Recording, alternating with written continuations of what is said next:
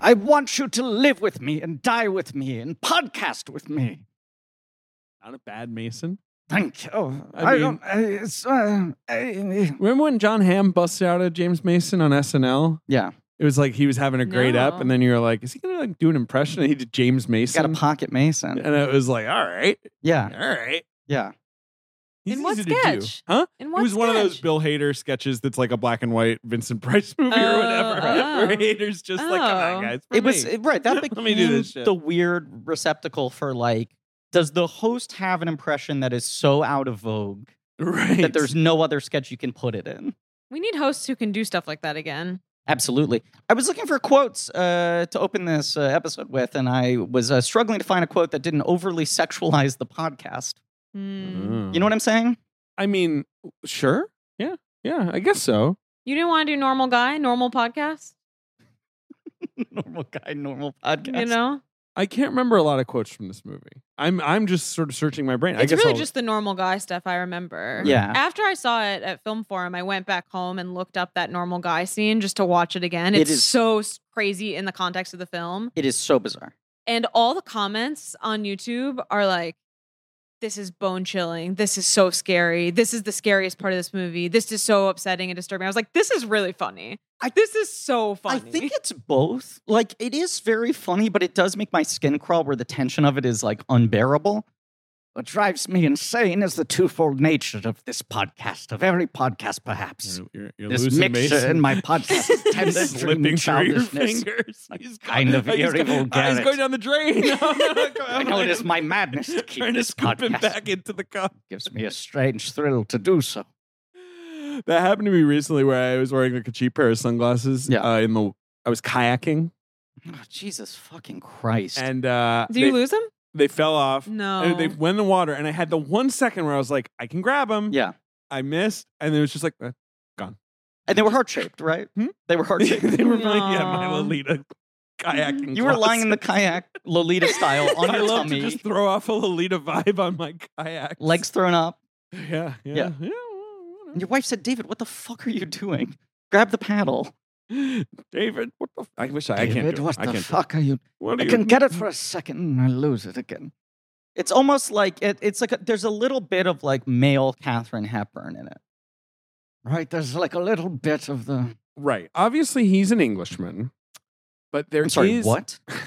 James Mason's from the UK. How do Uh, you know that? But there is one of those things where when you see him, you're like, well, of course this guy was a movie movie star. Sure, he's not maybe like conventionally handsome. Sure. he's handsome, but you know, right? Yeah, yeah.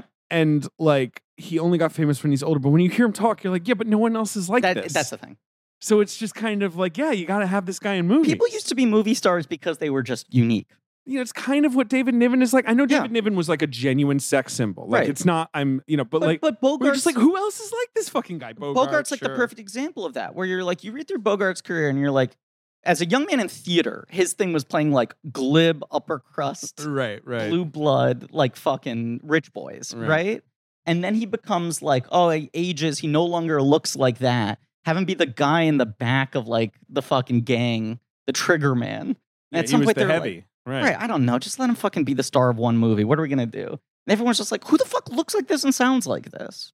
Like this is young Bogey, younger Right. Bogey, Ah. where he's a little more debonair. Ah. Right. It's funny that like you read Young Bogey reviews and they talk about him like he's Bradley Cooper in Wedding Crashers. And they're like, this guy's obviously figured out his type. God, Bradley Cooper. All the and Wedding photos are like Crashers. him in, Don't like, a get me going fucking on Cooper. Sweater Don't with do a, this to a me. racket. the Yeah. maestro himself. So I can't talk about We it. can't talk maestro. Well, I mean, we can. We can talk maestro. Maybe, in fact, we must talk maestro. Well, we will talk maestro on blank check whenever maestro do do come. that was out. like I Yes. woke up in a cold sweat, being like, "They're gonna cover Maestro, right?" she literally texted me at like six in the morning asking. And, me and to- maestro do come out, right? We do think. I- next year, I believe. Next but year, yes, next yeah, fall. I they're mean, kicking it. Okay, what the fuck, Maestro?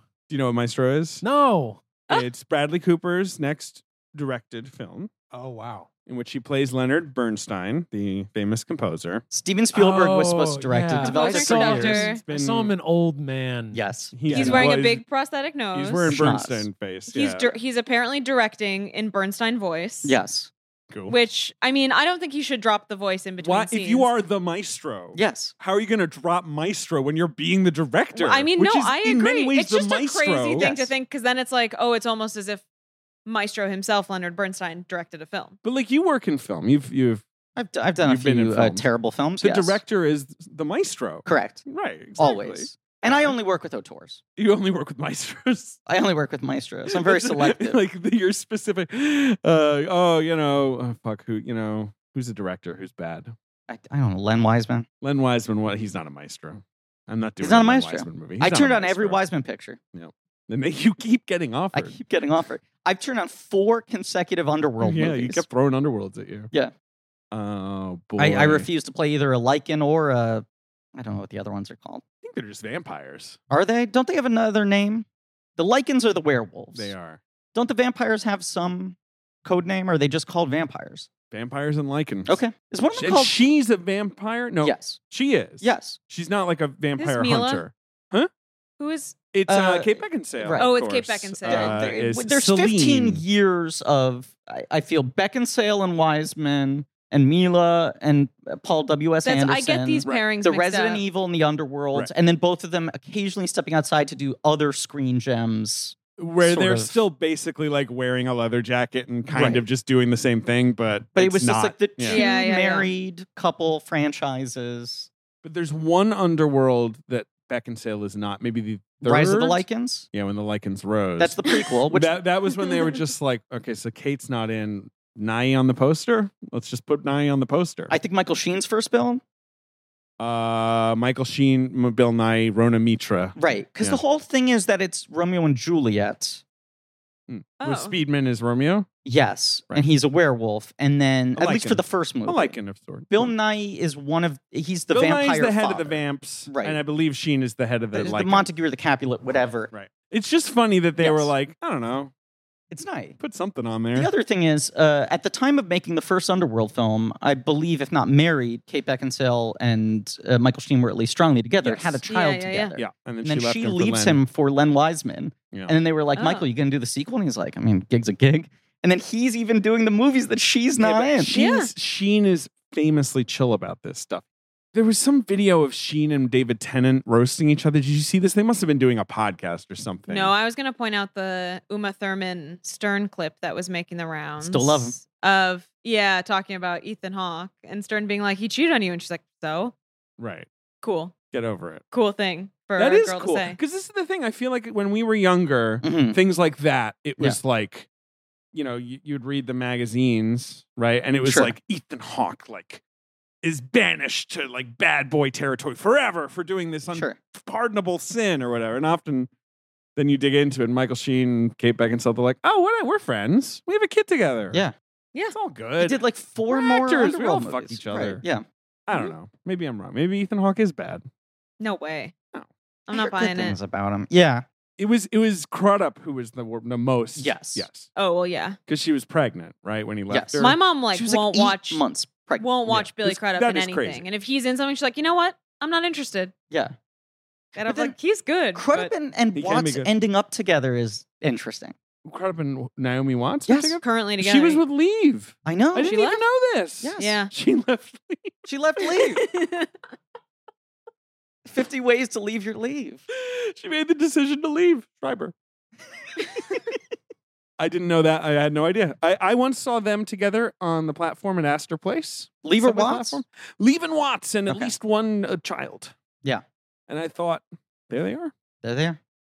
No, Watson Watson Just Crudup end the together app. now is interesting. This energy is weird. I feel like there was- We don't want to talk about that later. yeah, I feel like I'm just watching you all sort of dance around the topic. Well, when just we like in now, it's James circles. Mason just set us on some weird path. What what's up? you know, I- you, you think we're trying to avoid talking about the movie in question today? There was like the, the late 90s, early 2000s thing where I think that entire actor scene of like Patricia Clarkson, Campbell Scott, Stanley Tucci, like there was like four or five couples that all seemed to keep crossing yeah, over. yeah, yeah. And then I feel like Leave and Watts were like right hovering Hmm. outside of that. Mary Louise Parker and Crudup right outside of that. All the like sort of like they're movie stars, but they're also serious New York theater actors. Right, Mhm. right, People. right, right. Yeah. Right, right. And it always just felt like there was there was internal drama and couple swapping and she, shit like she that. going met on, Crudup on the set of Gypsy, which we all remember. the Netflix show Gypsy. I Gypsy remember. felt like the first Netflix show where people were like, "Oh, Netflix shows can be dog shit." right, Netflix not Netflix having a show is no longer automatic. They can have like a prestige show With a starring big Academy actor. Award nominees. It's and it can be funny how dog that always shit. happens to poor Naomi Watts, where she's like, "Now I'll do my Netflix show," and I was Right. like, "Not interested. Right. Hold the shutter down." Right. HBO's See you like, later. we got to make as many Game of Thrones prequels as possible, and then she films one, and they're like, "Except for this one. Yeah, no, no this thank one we're you. not doing." Uh, put this, put this next to Batgirl. Yeah, card up. Who knew? Well, you know what? What? Great up. Uh, Thank ben, you. You want to hit stop? Ben, wrap it up. I'm Perfect time. joking. I'm Okay. excited to talk about Lolita. I'm not. Listen, hey Okay. everybody. Oh. Come on. This is a podcast called Blank Check with Griffin and David. I'm Griffin. Graham David. It's a podcast I about really filmographies. bungled that. Yeah, that was weird. I'm David. I'm David. Uh, David. Did you get nervous? Do you Uh, get nervous no. to record? No. No. I you don't. might. You sound nervous. I maybe the only time I would get nervous these days is with some sort of like fancy guest. And you are one of them. So Like- that's why I'm okay. nervous. Thank you. Blockbuster Fran Hoffman. It's a podcast about filmographies. Directors who have massive success early on in their careers are given a series of blank checks, make whatever crazy passion products they want, and sometimes those checks clear, sometimes they bounce baby. This is a pretty good example Of a of a what? of of someone cashing in a check. I would say so, because this is post Spartacus, correct? Yeah. Uh, which is Kubrick's most successful film. Directed the highest grossing film of its year. and was the biggest hit of its year. Yeah. So that's one reason he probably gets This to was make his Lolita. passion But of project. course, I think it's also the fact that Lolita was, despite being controversial, such a bestseller that it was automatically like, well, if you can do that, But- it could be a hit. Look, this The book movie was a does hit. have one of, if not the single greatest tagline of all How do time. they ever make a movie of Lolita? It's it, it is perfect. it is a great tagline, and the answer is like, eh, they did an okay It- job. with great difficulty. yeah, exactly. but, Eh, I but don't know. it was like that was the whole fucking marketing hook for this movie of like how, what are you talking about how were they allowed to do that Right. how is he going to find a way into doing this i i had not seen this movie since i was in high school you did see it in high school. i saw it in high school when i was reading the When book you read the book, sure. Yeah. uh, they taught that book at your school, right? yep. because my my wife also read it in high Yep. school, and I was like, "This seems like a terrible book to read." i in high know school. isn't not not even the content; it's just too hard. All of Like, it. would you, am I crazy? No, Guess. it's hard. I- it I is don't- but i'll say Guess, this like speak. I've never had to read it for school. I read it Yeah. on my own while in college. Mm. college just feels right. I- I don't know. It's just like it's a fairly dense book language wise. I just maybe I'm Uh, no, I- I underestimating looked- high school. I agree. It was absolutely. I was such a uh, uh, skim the book, do bare minimum, watch the movie, Right. avoid it at all costs. which kind isn't of really kid. going to help you with this one. No, perfectly. but yeah. Lolita was one of the few examples where I was like, page one, I was like, this thing's fucking well written. And I just burned through that thing. It was like one of my absolute favorite books I was assigned in high school, one of the only ones I not only read, but read like thoroughly and passionately. Mm. And then was like, and now I get to watch the movie as a bonus. sure, and, and it's it's a by Stanley Kubrick film. Kubrick. Right? I watched the movie and I was like, this sucks. This is not what I like about the book. Hadn't seen it since, had always been looking to revisit it. And uh, revisiting it uh, very recently for this show, it is, it, it just hit me almost immediately. Now, having the context I didn't have as a high schooler of like, oh, they not only made a movie out of Lolita, they made it during the Hayes Code, Yeah, Mhm. yeah, and not Dorothy. Mm-hmm. No. Mm-hmm. Dorothy Hayes, Dorothy Hayes. character's name. What's the Hayes code? We'll get it's into like it. Pre MPAA, like it wasn't like your movie got a rating; it just had to pass the sort of like censorship board. But Oh, got it it. wasn't, Yeah. right? There was no ratings. There was just a list of was things you just could yes or not do no, in movies right. under any circumstances. wow. and if okay. you got a no, you didn't get to you know like you had couldn't to get a exist. yes, right, you right, just yeah. Which couldn't be is- then released. Or But typed it's- in yeah, as, exactly. Not in and any, not in you're- any you're being particularly checked. significant Way. Yeah. to that code at every stage of development at script shooting editing and it's like and so that you have tagline to- is like, "Can you believe we got it through the code?" right Oh, You know. that's what they're saying yeah. like it's not just like oh this is a, t- a simpler time That's right. You may have social mores maybe not, but maybe the, the, the expression of pre-code movie, movies from like the early 30s, especially where they're actually raunchier in a lot of ways Yep. right than later because the code didn't exist yet, and they were kind of like, "Can we do this?" that's the Why thing can- like there are why like can we get away silent with it? films with nudity and there are like early 30s gangster films that are much more hard-edged But and it's like then there's just this fucking 30 year rom-coms that are period Fucking horny. well yeah yes like th- Yeah. shit like design for living where you're like Yeah, this is the most woo, still woo. sexually You seen that impressive movie, thing. No. Oh. Oh, Fran, you would fucking Design for love- Living? Design Yes. for a Living, great movie. Yes. Okay. Yes. Um, Um, but, but then, the there's code this comes year in. period where like all of Hollywood is like, how do we like talk around these things? and it's not just sex and but like it's like crime must pay you know right, Right. you can't have someone who Bad guys can't win. gets away with it right he's got to go to jail or die or whatever Right, it's not just Wait, about that- what. so who that's- made it's, it's those? a morality. qu- this that's guy named so Hayes. Weird. He was like he Who was like made a those fucking archbishop or decisions? some shit. Archbishop. He was like the archbishop.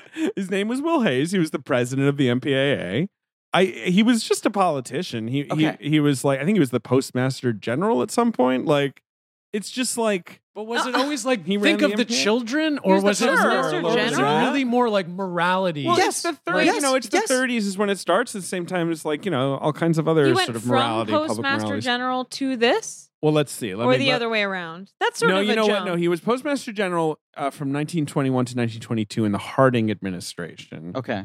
And yes, he resigned from the cabinet to become the first chairman of the MPAA. Wow. Now he That's a didn't institute bizarre- the Hayes Code for 10 plus Bizarre years. jump. No, Ben. Well, you know ben, what? Post Yeah. movies. There's a movie mov- called The Post.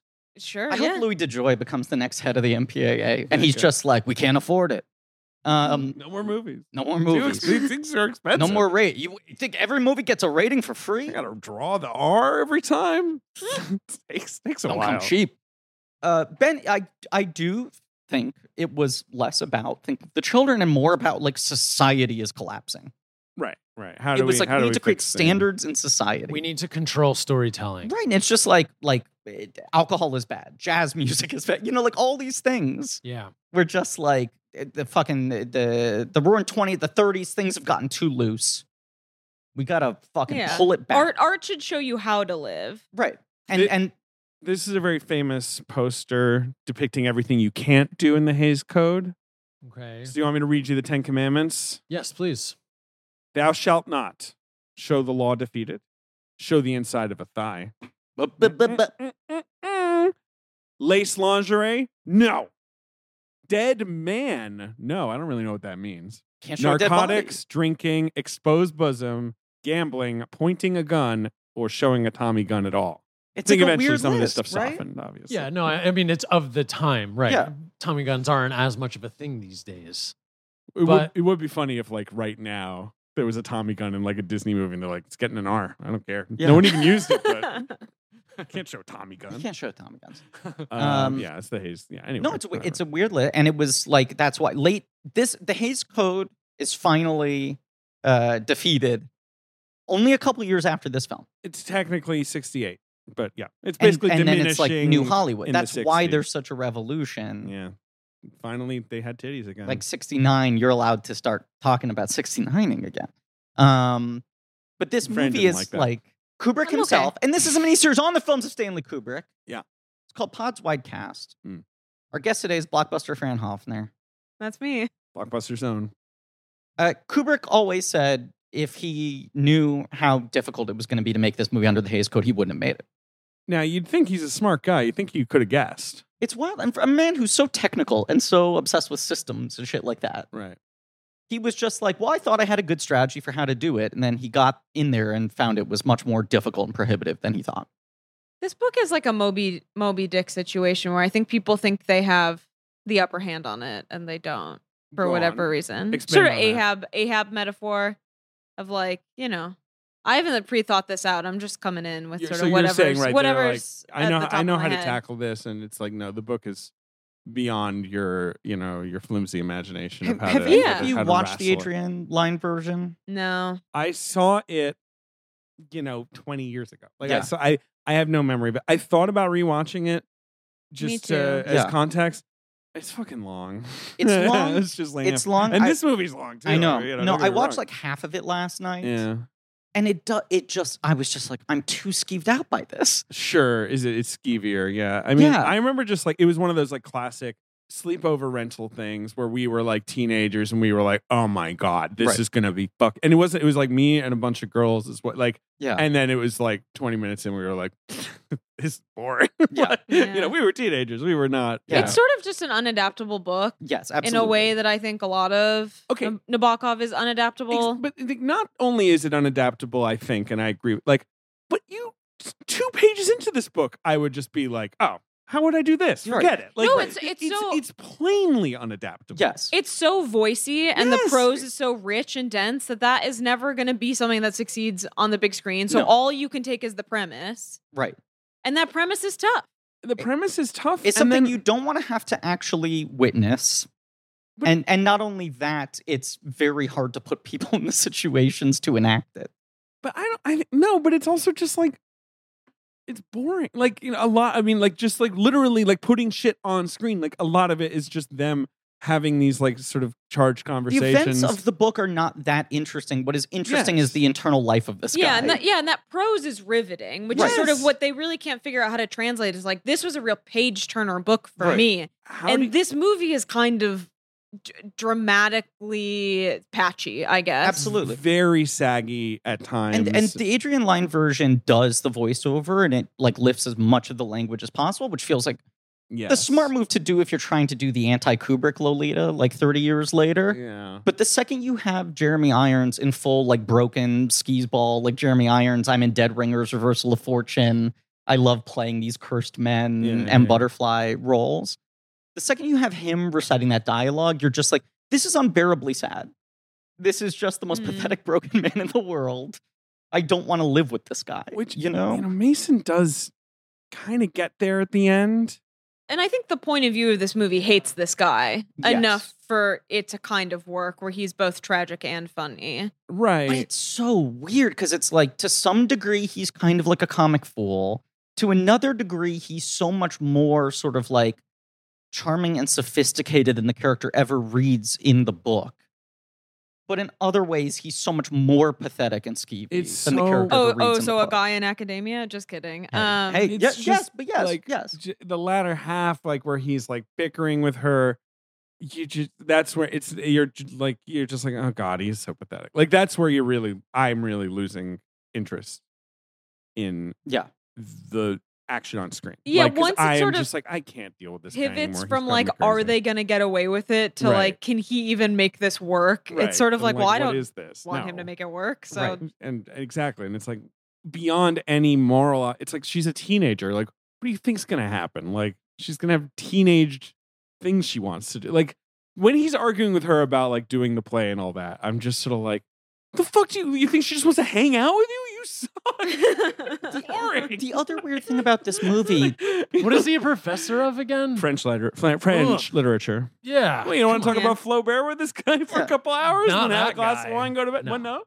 But then he is James Mason, so sometimes you are like, look, I mean, he's James Mason. I'm charmed, or I'm at least, uh, you know, Right. I'm interested. Like he's he's interesting I to f- watch. I and feel like talk. this is the thing that I, I feel like I will hear actors say this a lot when they sort of people who love James Mason are obsessed with him as a movie star he's a great movie star. will say like and the fucking courage to do that role at that time at that point in his career like that's a thing that separates him from the other movie stars Yeah, is Sure. that like that on paper should be the most ruinous thing to do where if you do it well you're going to get tagged with it forever and if you do it poorly it's embarrassing and he's actually weaponizing his own screen persona he's not trying to create some new character to fit into this project yeah. it is kind of incredible he makes it out of this movie like alive that oh it's totally you know he that it- might give the best i mean i don't think there's really a single weak performance in it yeah it's, No, i think I- there's yeah. good performances and weird performances I no, I agree. like Yeah. all four performances. i Yeah. think they're all interesting yeah. I like but they them all have such different effects on the movie Yeah, sure. I mean, I mean, we're just going straight into the meat of this thing because I, I don't know how else we talk about it. But it's another weird thing about like the exact moment in time this movie was made that I don't think is as much of a thing if this film is made five years later. Is, you know, the character in the book is 14 or 12. 12. And she's aged up in this to, fourteen. right. Mhm. And Sue Line at the time is 16. She's, She's four- She's 14. fourteen. This is, okay, so this is the whole thing. Yeah. I know that she's actually young in this movie. Yes.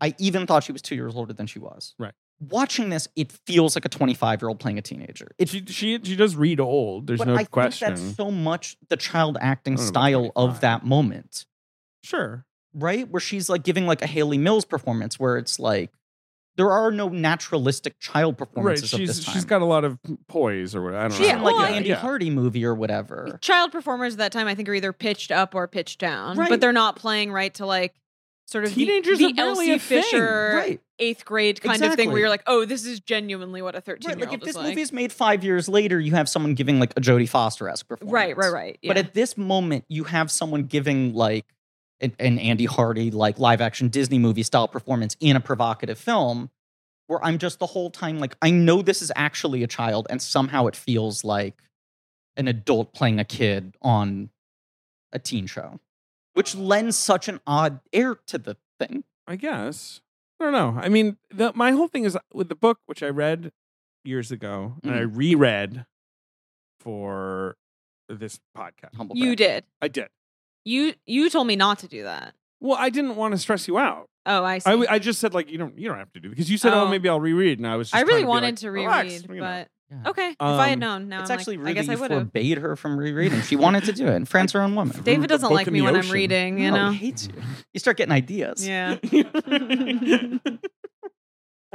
Well, it's funny because my memory of this book was like they go on a road trip and then it ends, but it is sort of like yeah, they go on a road trip and then it kind of just ends. Yeah. yeah, that is the book. It's not heavily plotted, which is maybe why. Well, The- but, I, I mean, and Kubrick says this, and I'll read some quote from it later. But like, you know, the first chunk of the book is you being like, is he, is this just going to be about him being obsessed with someone from afar, or is Right. there going to be movement? Mm-hmm. Mhm. And then there's suddenly movement, right? Right. She died, you know, all that happens very quickly, and you're like, holy shit!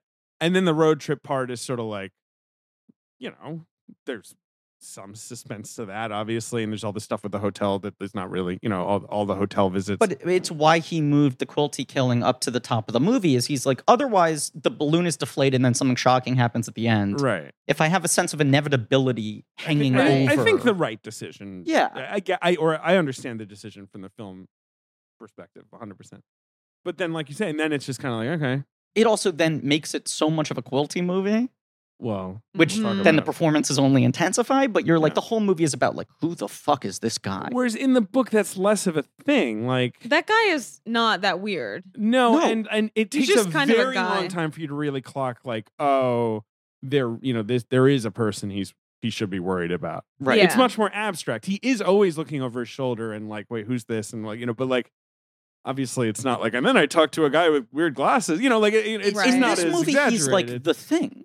yeah, well, you You're know, like- there has to be something. It's I mean, like, what the No, fuck? I'm saying he's like the thing. Like John Carpenter's the thing. Like he's this Oh, like yeah, yeah, shape he- shifting. he is. Yeah, Yes, yeah, yes. yeah. He's What is like this? the- What is disturbing the ecosystem here?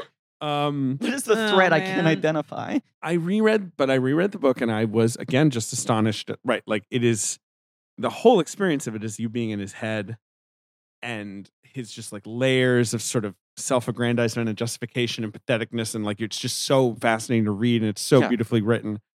And I just again was reading it and I was like, yeah, no wonder this movie doesn't totally work. Like, how the fuck Right. do you put any? This is this is literally just James Mason darting his eyes around. Is how you dramatize Not only that, I don't but, know. Like, how, how right. do you do that? not not only that, but like the whole origin of this book is Nabokov being like, I'm so fucking good at writing. Everyone tells me my prose is untouchable. Let me give myself a real challenge. What's like the hardest protagonist to make relatable in any way? Oh, I'll write a book about a pedophile. Like that was his whole thing was here's like the most sort of monstrous archetype in our society. Hmm. and I'm going to try to write a book inside of this guy's head that at least makes you see the world through his eyes and understand him, if not like him, Sure. I which guess. he succeeds in doing pretty much by the virtue of uh, being better at prose than anyone. He's pretty good, yeah. But you're like, oh, the thing that sells that is his command of language. And the second you try to move that into a different medium, you're like, well, then how do you fucking do this? I would agree with that. Fran, do you have book thoughts that you want to? I know I forbade you from reading the book, and I, eternal sunshined you, so you don't have you don't remember the I book. also burned every copy of it. I did. I got it out of here. No, I was looking up Cancel Lolita. if there have been other adaptations of different Nabokov works that I know of, and I don't Oh, sure. think there have been. Really? I've right? only otherwise read Ben Sinister and Panine, which are the books that happen on either side Sure. of Lolita, and I think are also quite obsessed with academia and men in academia. But Ben Sinister is this nasty, mean spirited, like political satire that I have to say I really loathed reading. And then Panine is just sort of maybe one of the nicest books of all time about an academic who's just having a wonderful life Right. and it's just ep- episodic and nice and it's funny that this comes in between those but that no one even would try to go for what he's doing outside of this because it's either too esoteric because general populace does Yeah. not care about the lives of academics nor should they right.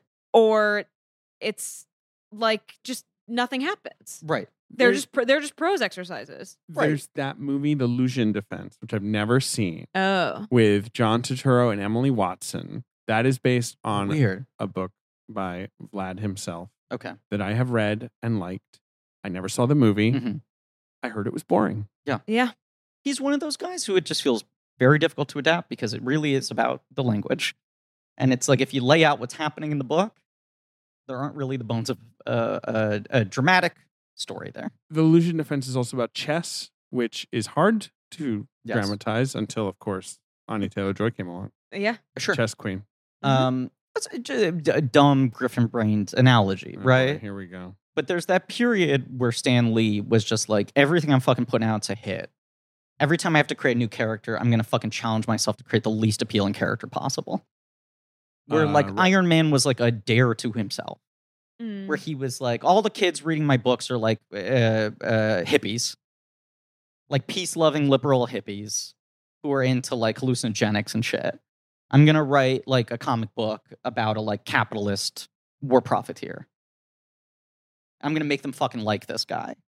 Um, and Lolita was like that stage of Nabokov's career where he was just like, "Fuck it, I'm coming for you. I can Yeah. fucking I can win over the audience on anything." I mean, that's a cool artistic challenge for anyone, regardless of medium. I Right. just think that it gets tricky in adaptation because then you're not the person who came up with this challenge. Of course, Therefore, you'll never have the inner workings of like why that challenge does or doesn't well, work. And the reason I bring up my analogy is that like over time he found like, "Oh, I was wrong. People actually just like Iron Man as a power fantasy."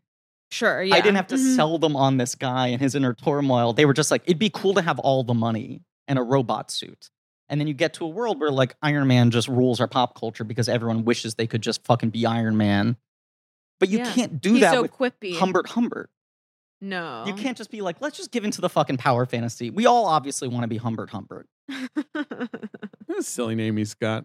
It's the same name twice. It's one of the silliest What? names. What's going on there? What's his name? My name is Mr. Humbert, and I have a kid. I- Humbert. I'm like, well, we can't call him Humbert, obviously. That'd be weird. Let's Let's call him immediately Joe or cross one something. name off the Yeah, list. right. Let's just It feels like that meme image of that woman crossing off the names on the Oh, chalkboard. Ash, Ashlyn and K- Kaylee, but it's all yeah, spelled yeah, like yeah. it's. but then the last one is Humbert. Have you seen that no. meme? Sort I'm gonna of find old, it for you. Old Okay. meme. Classic meme. Yeah. Remember how good the chess show was? Sorry, everyone let it go. Uh, uh, Queen's Gambit? Yeah. I never Queen- watched it. Queen's Gambit and I think you and I would agree on this and The Bear.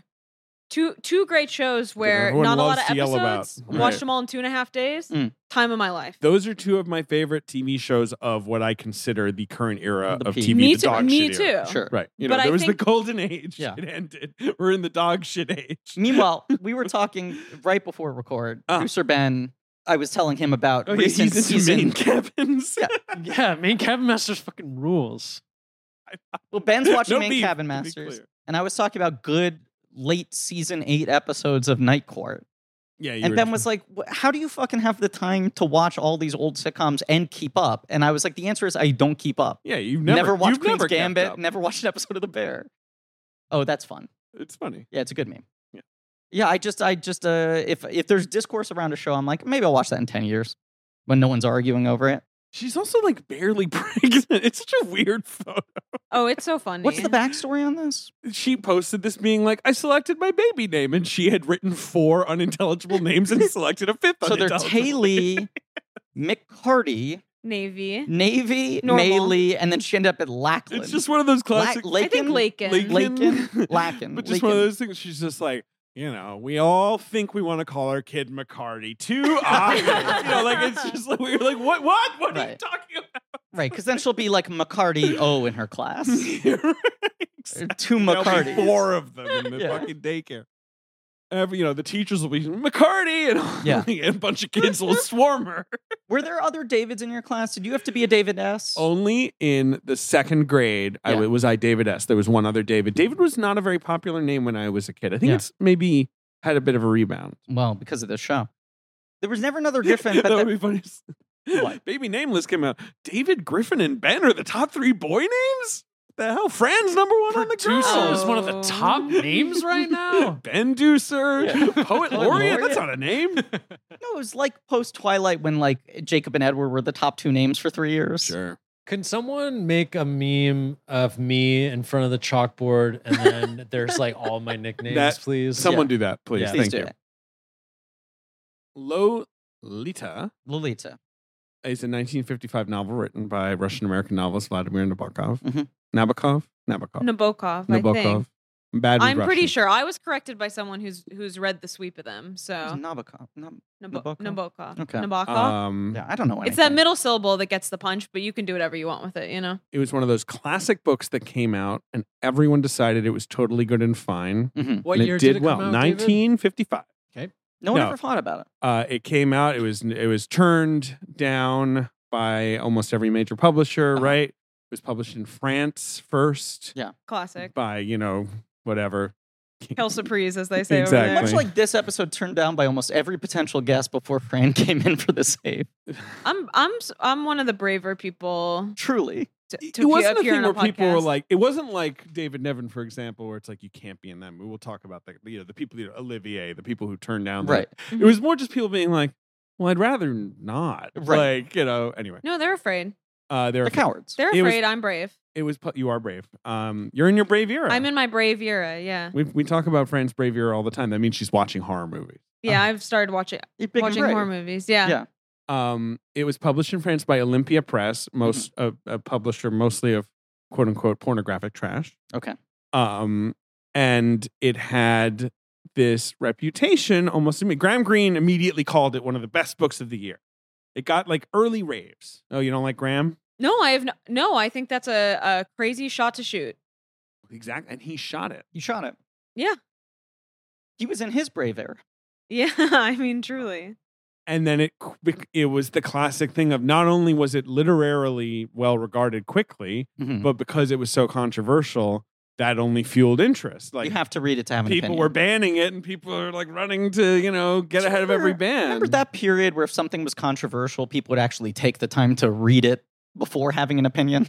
Well, I don't know if that's true. I think a lot of people were not reading Lolita Okay. because that fair was the enough. whole thing. Sure. it's not a particularly prurient, prurient book in its content. It's No. all The Yeah. idea was There's nothing explicit really described in the book. It's you know, it's it's not a Well, I was going to say That's I have super- the opposite reaction to hearing something like that, where when I hear something's the best book of the year, I'm like, who cares? Who sure. cares? I want to read some want something that someone was a little more equivocal on because that's maybe more compelling. But Sure, that's sure. something that I think is legitimately a great book got that kind of early praise that I Th- think that's it's why you're worthy of surprised. is Yeah. like, oh, okay. Especially because it was a, a edgy position for someone to stake their credibility on. Totally. Yeah.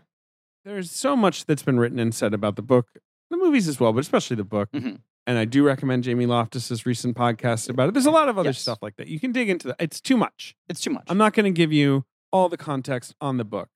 I will tell you about Stanley Kubrick though. Please. He was Covered tr- some of this in our Spartacus episode because he was really, this was his obsession for about five years. um, but also he was long working during that sort of era on One Eyed Jacks, which is Right. the movie that Marlon Brando, a western that Marlon Brando eventually just directed himself. Uh, and he exits One Eyed Jacks and announces because he must exit in a statement Mhm. because Mr. Brando, etc., know that I want to commence work on Lolita. Um, and whether or not that's true. Like, I think they also exited just because him Sure. and Brando had a lot of clashes, but you know, that was it. He announced, like, I'm leaving to do Lolita. He's also got this five picture deal with Kirk Douglas, two movies end Wait. up getting done before Kirk Douglas releases him. Right. And it's largely because Kirk Douglas is like, I don't want anything to do with this movie. Right. I don't want to I'm not going to play Humbert. I don't want to produce it. Hmm. God be with you, but like, I'm not getting near this thing.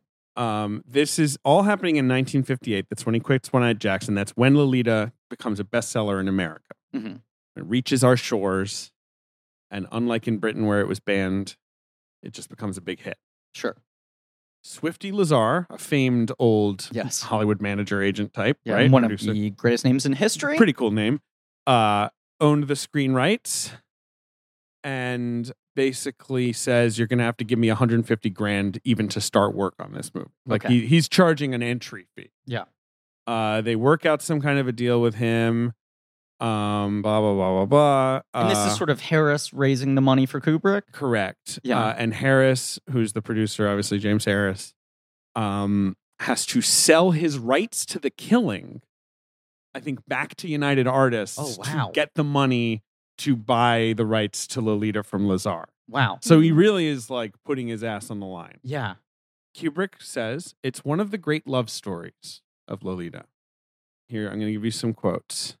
He points to a Lionel Trilling piece that called it the great first great love story of the 20th century, using his as his criteria the total shock and engagement with the lovers, which the lovers in all great love stories of the past have produced on the people around them. Uh, if you consider Romeo and Juliet, Anna Karenina, Madame Bovary, uh, The Red and the Black, they all had one thing in common the element of the illicit, or at least what was considered illicit at the time, and in each case, it caused their complete alienation from society. By the 20th century, it's in, it's difficult to. He's saying like, there's nothing that's illicit anymore, right? Uh, Sure. So he says like, Lolita succeeds in this classic tradition by you know being so shocking Yeah. and Nabokov is brilliant in withholding any, indi- any indication of the author's approval of the relationship.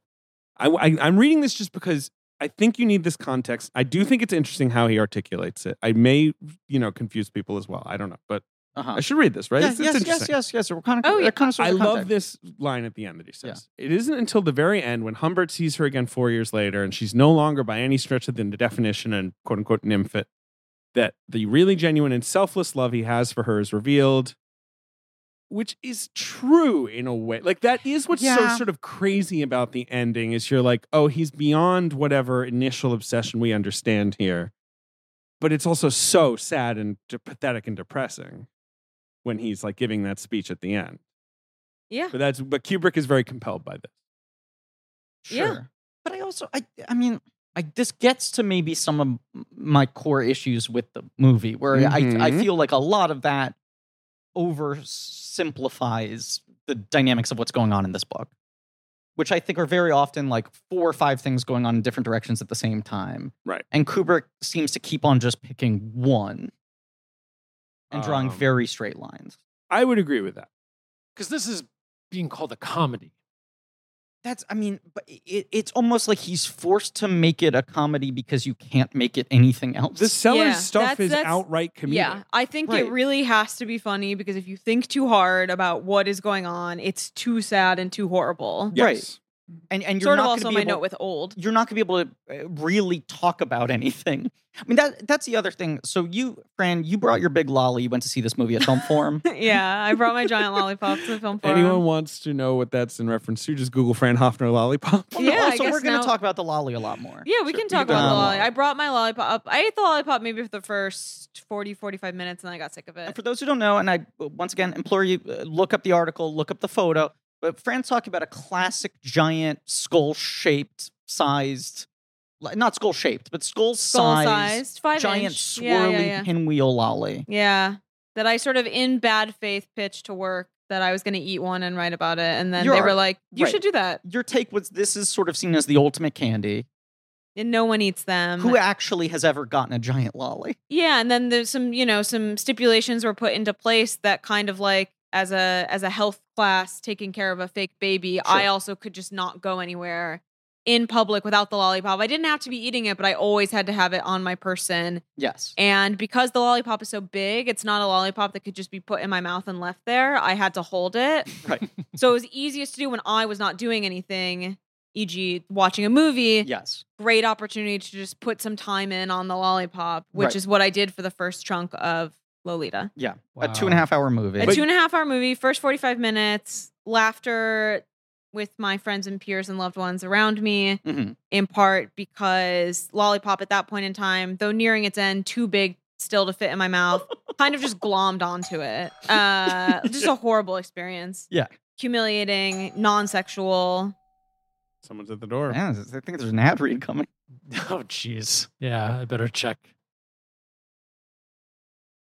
I, I saw this at Film Forum as well. I went to different screens on different days. The Film Forum at the time we're recording this has been doing this 63, 64, 65 series, 62. 62 63 is his before, film because it's award. 62. also with Jewish Museum and Right. Film at Lincoln Center. Right. It's cool.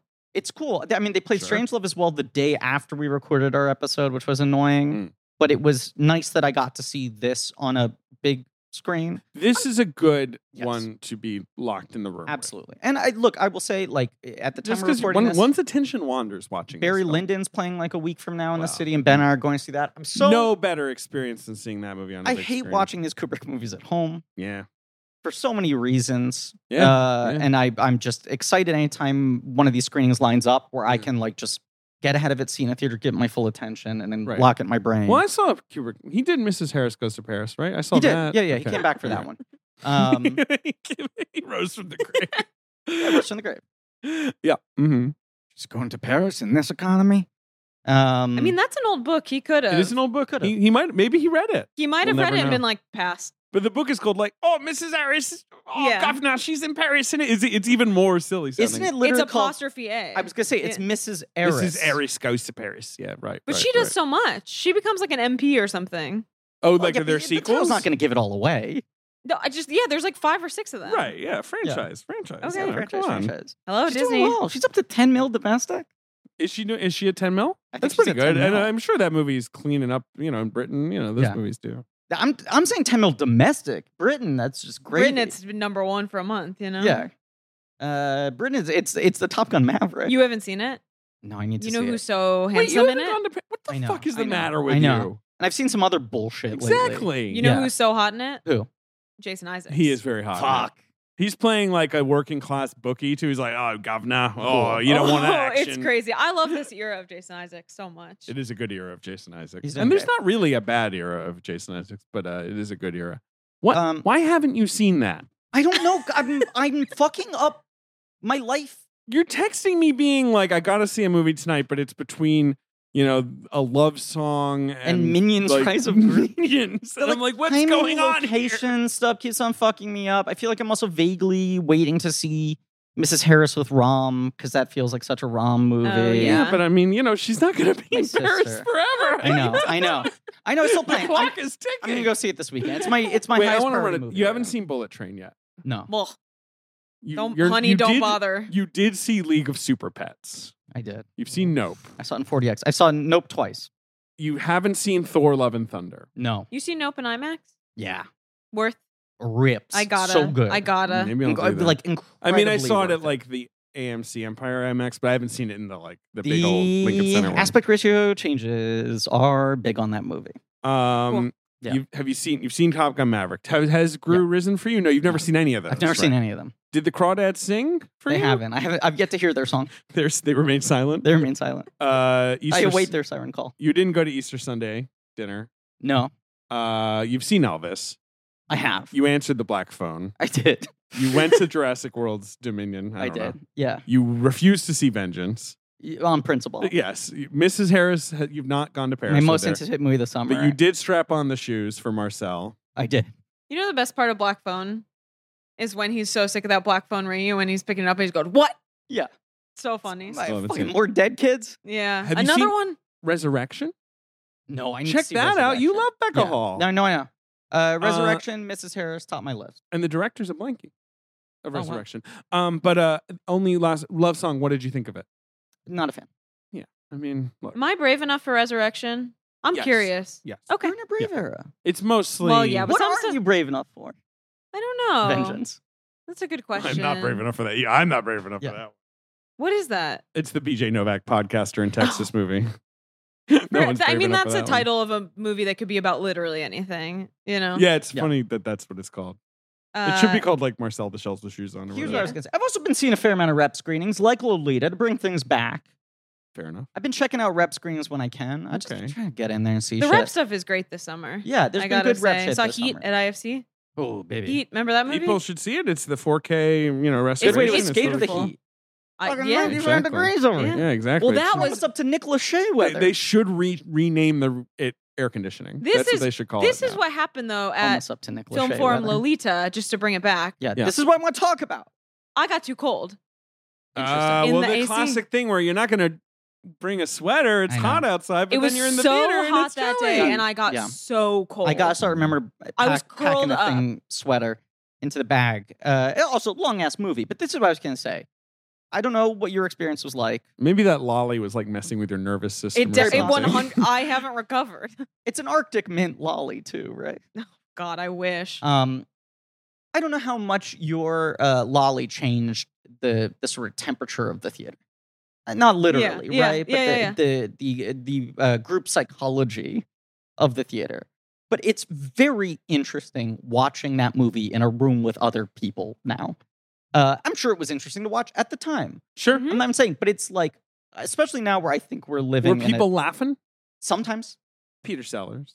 uh, other times not and other times going like am i supposed to be laughing at this or not Mm. like it just you could feel like the weird tension and there were uh, I- i could feel there are people who are just like reverence kubrick masterpiece obviously and there are people who are looking at this like a cursed object and there are people who are just like i don't fucking know what to make of this and my experience watching the movie was i started to feel like i was hallucinating because the more the film starts having to do its sort of like haze code runarounds to not say the thing that's happening, the more I started to see it as like, oh, this feels like The Lobster.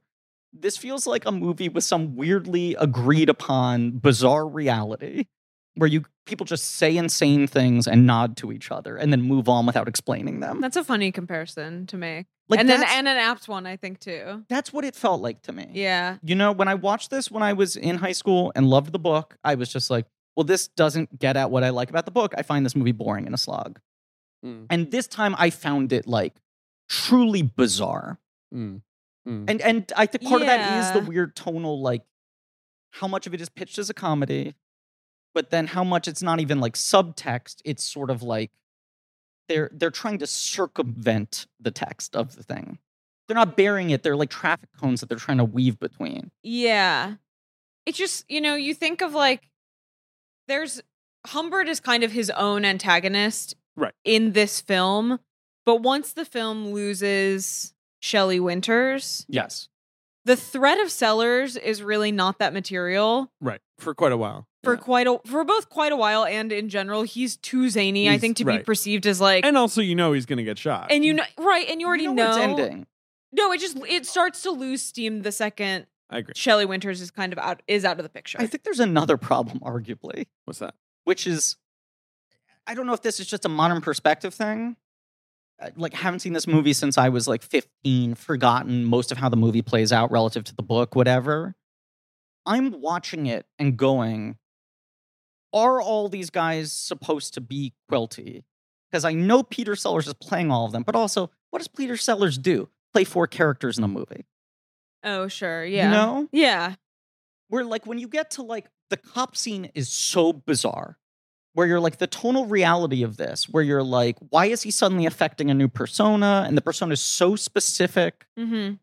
it's so odd Yeah. and then when the next time he shows up he's got like a fucking bald cap and Yeah. i'm like so what, he's got rick baker like fucking coming giving him looks now he's fucking going to harvey firestein his his his brother to give him the fucking makeover Now, wait a second. I just think this Claire Quilty character That's from later in time. is Excuse me. as played by firestein Sellers. should be in this movie and he should go like what do you supposed- need from me now Claire, we're going to make you a star. Sorry. Whoop. He's supposed to be a TV writer, or is he a movie writer, or just He's a, a- screenwriter? He's a- a playwright writer, uh, who's sort of right. cashed in on TV, I think. he has big TV writer vibes. Parentheses derogatory. Right. To I, me, I think Um, he was sort of like an modern edgy day. playwright who crossed over into Right, TV. right, Right, he's- right. He's, getting the bag. But he's yeah. famous enough that he's like a cigarette spokesperson. Yeah, but you know, back then. Yeah. celebrities So or whatever. It's, Original. it's also just odd relative to the book how much this movie makes him like an important cultural figure. Like this guy's oh, so just the fucking whole hip. thing. Yeah. Yeah. Sellers is so crazy. I was rewatching when he shows up in Get Back. Well, he Yeah. had kind of a relationship with the Beatles in general, but that sequence of Get Back is so as unnerving as any time he shows up in He's- Lolita. 'Cause he just Peter has Sellers is profoundly disturbing. No, I As know. much as I think he's so funny, like the idea of him in reality, you're like, God, was this guy just the weirdest fucking guy? He Like, was handsome though in this. no, he's- he's Isn't a it, handsome I, guy. he's- I like his smile. He's got a He's a good very handsome smile, guy. like Right. an This is the interesting smile. The other, I mean, other I I like like teeth like that. yeah, you like teeth like that. Mm, he likes Sellers' teeth. The whole Sellers thing that he always said is like, there, there's no one there. But what's his famous quote where But you he's like, you see that in Get Back where they're Yeah. trying to like riff with him and he's giving them nothing. he just Sure. like doesn't exist other than him being able to affect characters. Yeah, if he's in character, then he can do something, right? And all his like wives and lovers and friends all said the same thing where they were just like, there's just nothing.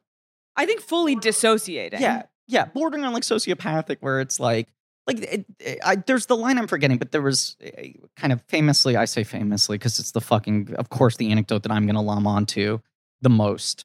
Uh, but when he hosted the Muppet Show, he was like, the only thing I refuse to do, because they'd always like have a guest host on, and they'd be like, "Are you comfortable singing? Are you comfortable dancing? Do you want to do this?" And he's like, "The only thing I won't do is appear as myself." And the Muppet Show's whole structure was like backstage, and then on stage they're doing routines. Yeah, And he was like, backstage, I will be Inspector Clouseau.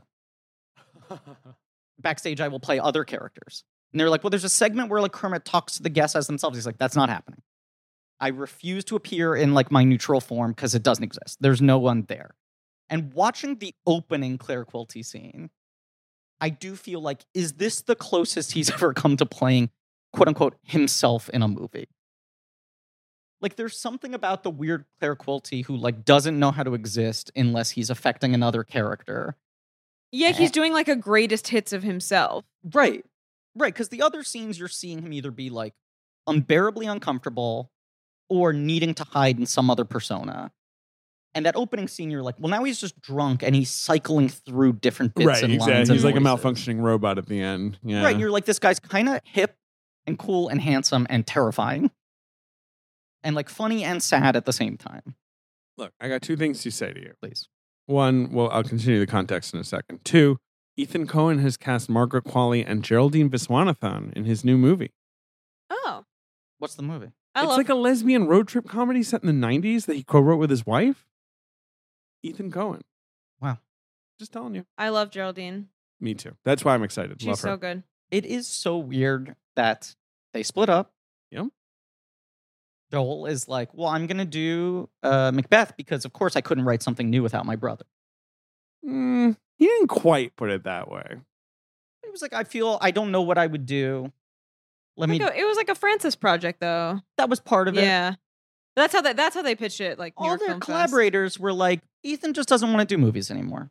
He's interested in plays. He's interested in writing fiction. Yeah. He doesn't want to do movies. And someday he'll come back to Joel. And now it's like, oh, Ethan quietly Ethan's- making movies on his own. Look, it's a, you know, we were just talking about a lot, a lot of two friends, not friends anymore. What can we I were tell saying you? in podcasting, most people actually Podcasting. hate each other, and we're Right. still friends. But the Fairleys broken up. The Wachowski's Fairleys broke broken up. up. Yep. Sure. Each of the Fairleys have their own movie coming out this year. True. No. Uh, Oh, Wachowski's, brother. Fairleys, Cohen's, Hugheses have been broken up for a long time. Mhm. There's another one. There's a fifth. Mm-hmm. Are the Nolans okay? Well, they, they've always sort of done they their sort own of thing. ebb and flow. I think they're Yeah. okay. Oh, But they're I don't know, fine. though. I think they're okay. Are they okay? How are the Yeah. Dardens? Just kidding. They're still, they're still, Yeah. They're still together. They're, funny. holding down the fort. It's funny that they're brothers, Yeah. I guess so. right? And that they make those movies. really funny. those and those movies are funny. They're fun. those movies are always They're There's some of the laugh funniest riots. movies. Yeah. Okay, Well, that's what's funny about them being brothers. I think is Yeah. them making the most sort of grim shit of all time, being like, "And I'm doing it with my brother." Yeah. Right. And then turning to each other and being like, we, we, Wait, uh, carbon monoxide poisoning. Good. Yeah. Okay. Yeah. Let's do that. Um, uh, steals a baby. Good. Yeah. Okay. Harrison Kubrick. Speaking of the, all the adaptation stuff that you were Sure. Mm-hmm. talking about, they ask Nabokov himself to write the screenplay. Nabokov himself. Uh, they give him seventy-five grand. Oh boy. It's not take it. nothing. Nice work if you can get it. Exactly. Uh, and he is, of course, the sole credited screenwriter, Mm-hmm. but they barely used his script. Right. Uh, they Oh. basically rewrote it on set, and even we're sort of like, don't even tell him what we're and doing. he kind of just transcribed the book. Right. Yes, I believe the script he uh, submitted was 400 pages long, Right. which is too long. Yeah. Famously in Hollywood, it's a minute a minute a page, You and know that's what's too many ins- minutes. What's insane about that is it sounds like he just kind of like reformatted the book, but he couldn't. Like this is an error He where you didn't can't have just final copy draft. paste it. Right. Look, I mean, he Like, did the time to eventually. do yeah, but that. if you know, if you got seventy five thousand dollars to retype your book in Courier, right, you, you'd- pay you'd- someone else five you do thousand it. dollars to do that. Yeah, You're but like, hey, "This here's is the an book." $7,000. I Yeah. mean, I do believe he did finally submit a shorter draft. It's not like he literally sure. Uh. was just like, "Here you go, yeah, catch, right. It's think so- fast, Jimmy." but his shorter draft is still like Probably too long. Every script now that they talk about though, and like do the trades, they're like, well, first draft was three hundred fifty pages. They love to say that. Uh, so uh, as Kubrick says, oh no, sorry, Harris says this. Uh, you know, we weren't satisfied with the script; it was too long. Mhm. We shut ourselves in a room for a month and rewrote it scene by scene. Uh, and then you know, Sellers comes in and he's improvising on set, right, and so a lot of that is just Sellers, which Yeah. is going to be the same with Strange Love. right. That Kubrick's like, good, good, yes, we'll integrate all of this or whatever. But The you know, the retro writing where he would like take Sellers Right, and just improvs put and, it then pick into the, the right screenplay. ones and go like that's now part of the script. Yeah, Uh, and Nabokov says about 20% of his screenplay is on screen, but he is the only credited screenwriter, and he did get an Oscar nomination. The film's only Wow. Oscar Wow. nomination. Yeah.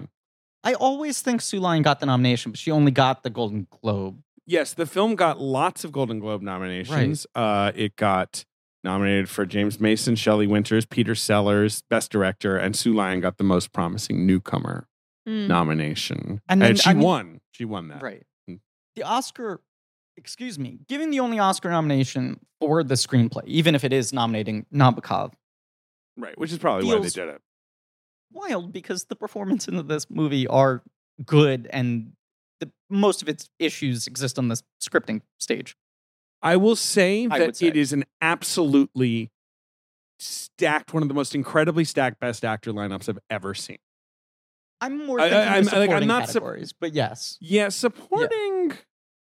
Oh, I mean, not bad. Okay, give me give me the four acting categories. All right, best actor. Yeah. The winner, of course, is Gregory Peck in To Kill a Mockingbird. Hmm. One of those where you're like, of course he won. It's an iconic screen performance. Right. One of the great heroes of American cinema. I believe AFI voted him the number one hero Sure. of all time. Number two, and and he beat Remember one of that- the 100 years, 100 heroes. yeah the, right they did do something like Yeah. that right And then He like beat 50 villains or something. one of the most famous screen performances of all time, Peter O'Toole as Lawrence of Arabia. Right. And it's the whole thing where you're like, well, how did he not win? And then you're like, oh, he lost to Gregory Peck playing Atticus Finch, Right. So So there's there's one of even- those. And then he Right. never gets it. and he never got it. He never Yeah. gets it. Uh, and but then he you could have, get it at his peak. He could get it. Yeah. and then Oh. you have Jack Lemon in Days of Wine and Roses, which is It's like, low points. He you could know, get it. Lemon serious. Yes. that's a good performance. Yeah. you have Marcello Mastroianni in um, Divorce Italian Oh, Style. cool nomination. Very cool nomination. And then you have Burt Lancaster and Birdman of Alcatraz, where you're like, that's the fifth, and that's a pretty famous performance from yeah. a, No, a- I, I wouldn't have heavyweight nominated actor. Mason over any of them. I might not eat. I don't know. I have seen all those movies. I don't know. But then give me supporting actor and actress. Okay, so supporting actor, we're like, why is Sellers not here? Right? Yes. All right. Best, it goes to Ed Begley, Senior, of course, for Sweet Bird of Youth. Never seen that movie. Uh-huh. Victor Buono for Whatever Happened to Baby Jane. Kind of a cool nomination. Telly Savalas for Birdman of Alcatraz. Sloppy Who Telly. loves you, baby? Sloppy Telly. Omar Sharif for Lawrence of Arabia, and then Terrence Stamp for Billy Budd, which is an crazy good performance. Yeah. Young Terry Stamp. Mm. Wow. Um, but you know, I don't know. Maybe you kick out fucking Savalas. I don't know. He might hit you. He's got these like ham hock Yeah. I, hands. I, I- good luck trying to kick him out. You better have some hardy boots on you. And then supporting actress Patty Duke wins for The Miracle Worker, which is Okay. category fraud, Sure. classic category. She was the young. She played Helen Keller. So then Bancroft wins lead. uh, correct. Right. Um, Mary Badham, who of course is Scout in another Yes. category fraud. Uh, she's the little girl in To Kill a Mockingbird. Wow. She is really good though. But, like, so Sue Lion's like pushed out by two other kids is fun. and Funny. Sue Lion is the lead in Yeah. Lolita, probably right? I mean, Yeah. Uh-huh. like, you, Yeah. you- kind of. Yeah. I'd probably put Shelley in supporting and Yeah. Sue in lead if I was. I, Brenna. I think they're both kind of supporting, but And then Shirley Knight and Sweet Bird of Youth. I haven't seen Sweet Bird of Youth. That's Sure. Paul Newman, Geraldine Payne. It's a good movie, I think. Yeah. Thelma Ritter and Birdman of Alcatraz, which was fucking cleaning up in the acting categories. Yeah. Oh. And then Lansbury and Manchurian Candidate, who should have won. Yeah, an incredible. Ugh. performance. It's, look, it was a good time for movies. It was a good time for movies. oh, she's like- so good. you know, picture and director. Yeah. David Lean's like, I'll have those. uh Only made the That fucking mine most effort, right? incredible epic of all time. Enjoy it. huh. Bancroft, as you says, wins Best Actress. Uh-huh. Right. And that's Betty Davis, Katherine Hepburn, Geraldine Page, Lee Renick for Days of Wine and Roses. Like that's that's a yeah. it's a good. T- It's a good time. What can you Horton say? Horton Foote beat out fucking Nabokov for s- adapted screenplay. He did uh, Yeah, To Kill a A Mockingbird. good win. yeah, this Yeah. is what I'm saying. Yeah. America had to kill Mockingbird fever, Mockingbird, which I Mockingbird. think they maybe still do. You know? Sure. There's that weird sequel that came out.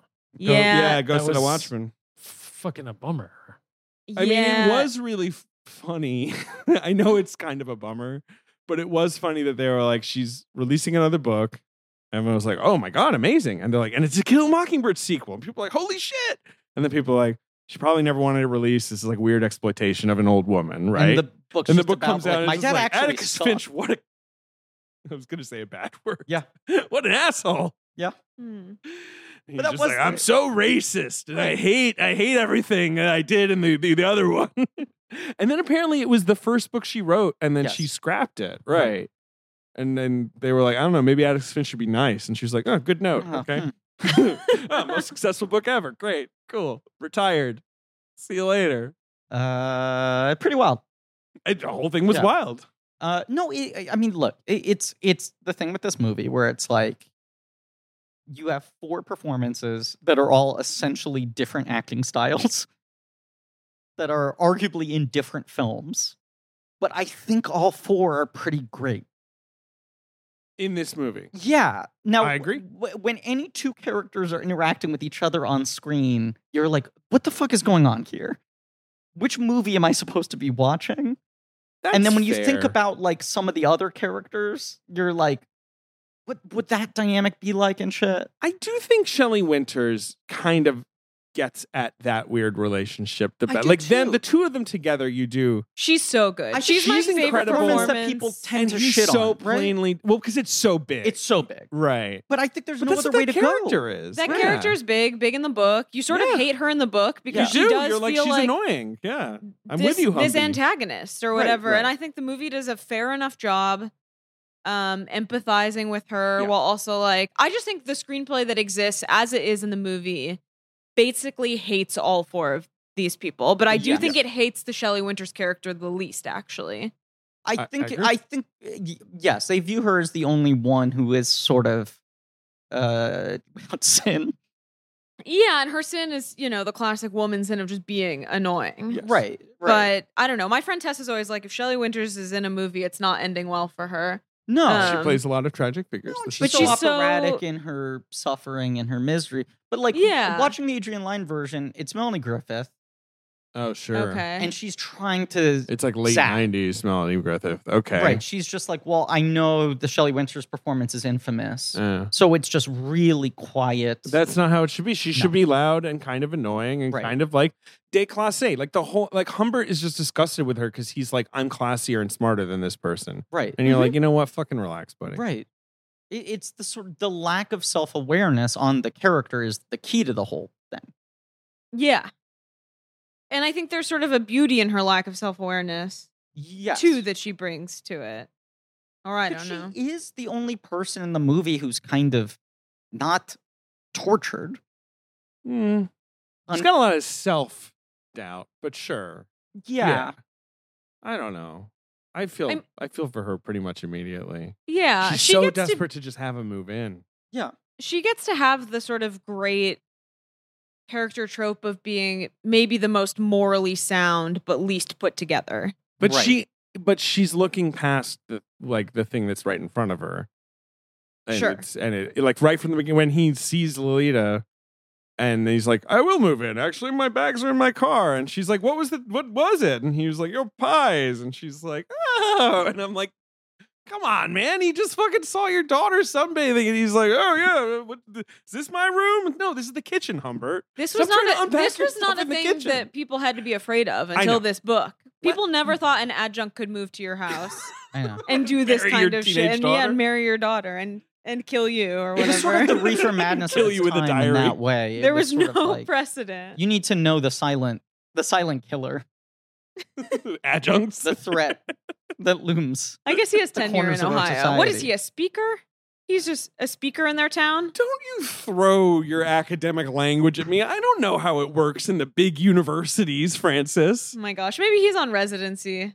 Okay, not all of I us was went sort to of- Kalamazoo and Oh Rutgers. my god, Claiming both. Yeah, I or was both about to call Hornets myself and Scarlet Knights. Is it Hornets? the Humbert of Boise, Idaho. But I was not that. I was just a person who was in town renting a house. Is it Yeah, Hornets? you were like a. Huh? Are they Hornets? Calmazoo is Hornets, and of Mm, course Rutgers is the Knights. Scarlet Knights. Yeah. Yeah, go Knights, go Hornets. Right. See, I- she's Buzz, Buzz- divided Buzz- loyalty. Buzz Hornet. Blockbuster. Sort of a crazy name for a mascot, Buzz Hornet. I'm now just imagining like a Rutgers game with like 90,000 fans, and it's like, who are these loud? Oh, that's the MFA program. like all the MFA kids. I with, wish like big I- foam fingers. I feel bad. big foam books. I feel bad I didn't see a Rutgers football game. You should. Yeah. Well, you could Why still did go. I do You that? live in New York. It's They're not that hard to using go. big foam fingers to read a big foam. Right there. They got big foam They got big glasses foam on. highlighters. Highlighting. Um. oh, we have fun. I should go back. so- yeah, Yeah. Go back to what's the stadium called? Rucker Stadium. Oh, I just meant to Rutgers, but yeah, you should get um, another degree. Yeah, why not? Uh, it's called the SHI Stadium. Boring. Um. Okay. Sounds like the SHIT. In the screenplay, of course, they bring Quilty's murder to the front. Yes. As we said. Right. Kubrick's take uh, says the main, main problem with the book is, uh, and even with the film, is the main narrative interest initially boils down to will Humbert get Lolita into bed? Right. And the second drop has a second half has a drop in narrative interest after that happens. Mhm. We wanted to avoid this in the film, so if you have Quilty at the beginning, the audience can constantly, I guess, be wondering like, how is it going to get to this, and what is Quilty up to? I, Right. I guess that's sort of like the if you've not read the book and you're seeing this movie like halfway in, you're like, so how is you're probably just still like, how does this link up to Yeah. him murdering Peter Sellers in cold blood Especially mid bit? Faulty is so inscrutable, and these different Yes. personas are so bizarre. Yeah. Yes. So initially it was at Warner Brothers. Uh huh. They said you could have a million dollars if you pre Don't make the movie. if you leave A this million room dollars. we'll never with talk that about this. blasted book. Uh, if you like figure out censorship in advance, basically, I guess, like if you Right. like work this out with the MPAA, um, uh, Kubrick gets in a big fight with them. They want final cut. They want control over everything. He quits. Uh, instead, they have to find a star to try and lure another studio Sure. in. Kirk Douglas uh, was the move for Paths of Glory, Right. but uh, as you said, not interested. No, thank you. It would make no sense. Uh, No. Olivier, very cl- uh, the most obvious choice. Right. Uh, His agents say, "Don't do it." Yeah. David Niven agrees to do it, but then is worried that it will lose the sponsorship for Four Star Playhouse, probably some TV show he was doing or Yep, whatever. So yep. he backs out. Brando was interested Of course he But- was. it, too complicated schedule wise, and he's Marlon Brando. He's probably just fucking annoying and weird. wrong, wrong type of guy, I think. In the way that Kirk Douglas also a wrong type of guy. Yeah, I mean, with Brando, you're just sort of like, look, I would see him do most things. Like, Yeah. Lord knows what that would look like, but it doesn't immediately seem right. Oh sure, yeah sure. Yeah, Olivier is the one where you're like, absolutely, I, that that would make sense. Yeah. Olivier is very good at playing very unlikable characters. Yes, I mean, the, the, I mean, you- especially just coming off of Spartacus and Kubrick getting that kind of performance out of him. There's something about Mason's teeth in this, though. I mean, not just in this, but Mason's teeth are kind of the element for me where I'm like, this is why you were the best star of this moment to play this. For how like suave and sophisticated you are, and like sort of bizarrely handsome you can be. Every time he opens his mouth, there's something like a little shark like to him. He's got that Michael Fassbender thing where when he Mm. smiles, you're like, oh, you're like a Yeah. little dangerous. Uh, I agree with that. Yeah, he's look. I don't understand James Mason's career when I'm looking at it. No. Because he was a big theater actor who makes the leap to movies, mostly playing villains at first and stuff, and then like does Fox movies, but none of them are big hits. I guess he was in like a Prisoner of Zenda Yeah. remake, but like, and like, and then it's like, he's in A Star Is Born, and you're just sort of like, what in his career? Because like, A Star Is Born is such a plum role. Like, Right. Cary Grant was the first choice or whatever. Yeah. and I just don't really get it. Like, I not that he wasn't a good actor. I'm just I don't get why he gets to be up again up with Garland Yeah. in like one of the biggest blockbusters of all time. You but re- that's the one. You read so often though in that and then era. he does Twenty Thousand Leagues Under the Sea, Right. and it's sort of like, Yeah. okay, this guy's set. Who is he in As a Twenty persona. Thousand Leagues again? Uh, he's um, Nemo. Is he Nemo? Yep. Okay, I've Yeah. seen that movie, but I just couldn't remember prior to my understanding. He's of got him. one little arm and one big arm, and It's Bradley you know. Cooper who um it's a Finding Nemo. was reference. reading Lolita to whatever girlfriend yes, in the park. to, uh, Suki? what's her name? Yeah, Suki Water. Yeah. Snooki. Classic. So, It'd be funny if to it- reading into Snooky Waterhouse. It'd be funny, if- it'd be funny if it was Snooki. Yeah. Um, That's gonna be my Halloween costume this year, Snooky Waterhouse. So he comes in and I, I was just gonna say sorry to yeah, that about point. Jamie Jimmy I Jimmy feel M. like when I've dug into things like that, of like, how does that star suddenly get moved to a position and get on this big project, or this Yeah. person who had I been a mean, he's character in actor movies. get the lead or whatever it is? And so often the answer is like weird studio system politicking, where it was like someone else they had that they wanted was under contract to a different studio. At the last minute, they figured out they couldn't use them. And then they had someone who they needed to put in a movie that year. You know? Yeah. I don't know. No, you're probably right. It's like literally Wikipedia, which is Wikipedia Right. too, but it's like none of like it lists like five movies he did in the late 40s, early 50s, and it Yeah. says like none of them were successful. Right. And I'm just like, well then, but whatever. Obviously, he's a compelling screen presence. Yes. I'm that might literally be it. It's like, look, this guy's gonna figure it out. Yeah. Um, Kubrick says handsome, vulnerable, easy to hurt, a romantic. He basically wants like this guy to feel heartfelt, I guess, Mhm. on top of the monstrousness. Easy to hurt's a good Yeah. identification. Yeah. um Lolita, they see a million people. Sue, you know, it's one of those whatever. Sue Lion gets the part with the Yeah. first audition. I, I- you know, I don't know. Like, it's what kind of what you said about child acting at the time. Like Kubrick says, like she was very casual, she was cool, she wasn't giggly, she was enigmatic, and it's like everything you're saying is like how a grown up would behave. Right. And I guess that, of course, that makes sense that you want Lolita on screen to read as sophisticated, Yeah. but still, But she's got I don't know. When you read that book, you have no sense of the character of You- Lolita at the all. other. I mean, and it, in this movie, you really do. it feels like Judy It's the Garland biggest to difference me, to me. Or when Okay. you watch like uh, Wizard of Oz, right? And you're Famous like, this movie. character's supposed to be like 12. Isn't Judy Garland like 27 in this Yeah, movie? but you know, and then you look twelve-year-olds it were like up. running LLCs back But then. this yeah. is my point. Then you look it up and you're like, Judy Garland was 15 when Right. they shot yeah, this. she's like, but a she's kid, like yeah. so poised, Yeah. and the acting style is so specific. I don't know what friends. Oh, I'm laughing. at You saying famous movie Oh, after Wizard of Oz. Yeah, right. Yeah. this Mhm. feels like a very Judy Garland performance to me. Mm, and I, I interesting. I don't generally view that as a negative, but for this material, it creates such an odd vibe, especially when they've already aged the character up a little. I mean, the difference between 12 and 14 is pretty huge. The Sure. other big difference they make in the script, obviously, is that everyone calls her Lolita, yeah, they don't. whereas they don't in the get- book, it is internally his pet name for her. Yeah. right? That no one calls her That's, Lolita. like in the book. not verbalized. Right. That creates such an odd Well, reality. they also completely remove his whole like when I was a child, I had a Right. crush on this girl, and then she died. You know, the, his whole like Yeah, weird yeah, invented backstory, whether or not Right. it's true. You know, which the Adrian Lyne movie like front loads. Like that's Right. the opening of the fucking film. well, Right. it's opening the book. Right. Yeah. Yeah. Um, but it, I- do- it does create an odd effect for me where it's like, and, s- and so much of it is just obviously Lolita is just shorthand for so many other fucking things now. Sure. But when yeah. you're in a movie where the character's name is Dolores and everyone's calling her Lolita, it feels like everyone's acknowledging not that they want to fuck her, but this weird status she has for certain people. Does that make Totally. sense? Yeah. rather than it being like I have this name for her in my head that no one will ever hear. That's my secret language. And Yeah. then that invented name becomes yeah. No. It this- it externalizes the entire conflict. Yes. Yeah. Thank you. Um. better way to say I it. agree that she feels so fake in the book. You have no real. She doesn't feel real. to a point where you're like, this is someone this guy could have made up. Yeah, Uh, because right. he's it insane. feels hallucinatory. Right. and, so sh- she, she, re- she doesn't even talk much in the book. Like you know, It's her also like she's- dialogue is She's not a child. Like, what does he talk to her about? He's just Right. he's a psychologically broken Flaubert. man. much. yeah. right. Right. The Fucking whole point Bovary. is it's like his uncontrollable fixation.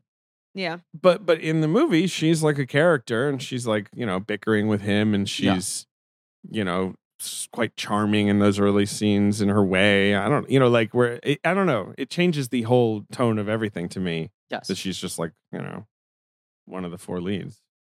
Yeah. I don't know. It's it's certainly pitched more mature effective effectively. It feels Right. grounded. It that's but that's r- again all of these. But things it's like are she's sort the of- only one doing a grounded problems for me. performance right. yes in the movie, I would say. Which I I think Yes. finally like pays off in the final scenes. the like, ending is right. amazing. She's great, Or and her that's final also- scene is her amazing. final the best scene is, Mason like, is the in the best whole part of the movie. movie. Yes, it is. Right. Yeah. Like that's when it works. Sue Lyon talks very fondly about. Kubrick says Lolita could have been an embarrassing film for everyone, but he saw that it wasn't. But has also talked about how fucked up the production was. That James Harris, who was like 32, supposedly seduced her on set when she was like 15, No good. 14, Very bad. 15. Don't do it. No, but very bad. Don't do it. Uh, this is like it's all one way. Harris just was so old and didn't talk about it. This was all like reported on very recently, like Yeah. a couple years ago. Yes. Um, and then you have Sellers, Mhm. who I guess Kubrick just thinks is funny. Yeah. because it's not like Strange Love where you're like, okay, there's a pre-existing connection now. It's like it, it's not logical to cast Peter Sellers in this. Well, Not entirely The logical. other insane thing, Fran, is Like that Lady strange Killers love and Mouse Who gets Roared. made because the takeaway from this film is having Peter Sellers play multiple characters kind of made that thing a hit. That's the thing that audiences liked. If you could develop Right, a new it's movie Fair Lolita. enough. around multiple Peter Sellers characters, you have a green light. I mean, I have to say, like, I've seen Strange Love too many times at this point to to where it's like not really an enjoyable experience for me anymore. Mhm. Mm-hmm. But if you were like, there's a different movie where Peter Sellers is playing a bunch of different characters and they're not the characters you saw in Strange Love, I'd be like, okay, That's the thing. Lots it's of Mouse Who kind of Roared. odd that this is the one that creates that It, it isn't. model. It isn't. It- yeah. I mean, and when I it's not. told when I told The people Mouse I Who was going Roared to is see the Oh, one I'm it- that sorry. I'm sorry. I'm invents sorry. that. Yes. Yes. Word. I'm sorry. yeah. oh sure. When I told people I was going to see this, everyone was just like, Sellers being crazy, Sellers Yeah. is crazy. and I though. nothing to do with sort of it's just weird The that pl- Sellers is doing it in Lolita. I remember reading the book, hearing that Peter Sellers played Quilty, and I was like, oh, that's interesting casting. It's Absolutely. interesting casting to put Peter Sellers in a drama Mhm. and have them play this kind of inscrutable. it makes total sense though. You're like that. Right. I can see it. Like, right. And, and, then what they're like, you're "Yeah, not but don't worry. He expecting- also kind of does like a German psychiatrist bit, and you're like, he does a what? like, what, that's- why, why does he do That's that? the thing you're not expecting is that Lolita turns into a Peter Sellers movie, not that Peter Sellers is in a Lolita film. yeah. and it really does feel like. I mean, like if for Kubrick to basically outright say, "Look, the problem with the book," and let's be honest with my movie, is that halfway in it kind of loses it, and you Right. feel the movie be like, "Okay." Hey Peter, you want to do some stuff? Like I don't know, we, we got time to fill here before he shoots you. Yeah. You want to do some stuff, right? Yeah, but it Pick also up the energy. it has that weird like uh i- the nope thing where you're like oh like the biggest events are happening off screen and you're both telling us and not The Nope. This is wait. What? what Nope, is- the movie. what's this? yeah in Nope. where you're like oh like jupe and nope is kind of the most important character Sure, sure, sure. and all I the Oh, these understand. yeah, same yeah, yeah. things are happening It's him with just talking about. I mean, obviously, see a little bit of it, but right, like right yeah, but yeah. you like don't even Him realize relating until the end like thing. oh that's been going on for the last 40 minutes and all this shit Right, right, right, Or right, like right. the scene at the end where she spells it out and she's like, here's what was going on in between every other scene that you just saw. Right. Where you just have these extended sellers conversations that are like the buffer for the things the movie's not going to show Right. you or tell She's you. actually been seeing this guy the whole. Of course, that is the experience in the book because you're locked to his perspective. Right. Yeah. Is you're like as the reader, you're like she's slipping away from you. This, you know, what are you talking? Like, and that's how you feel in the movie too. Oh, she's going to piano. le- She's not going to piano lessons, like you know. But Right. it's, but because it's in the book, it's again you're just so like lost, locked in with him, and such. And to me, it's kind of an awful experience reading the book. I really, it's such a well done book. it's like, wh- yeah. but one- I was really like sick of this fucking guy. Like Yes, halfway, I was yes. like, "Come on, you."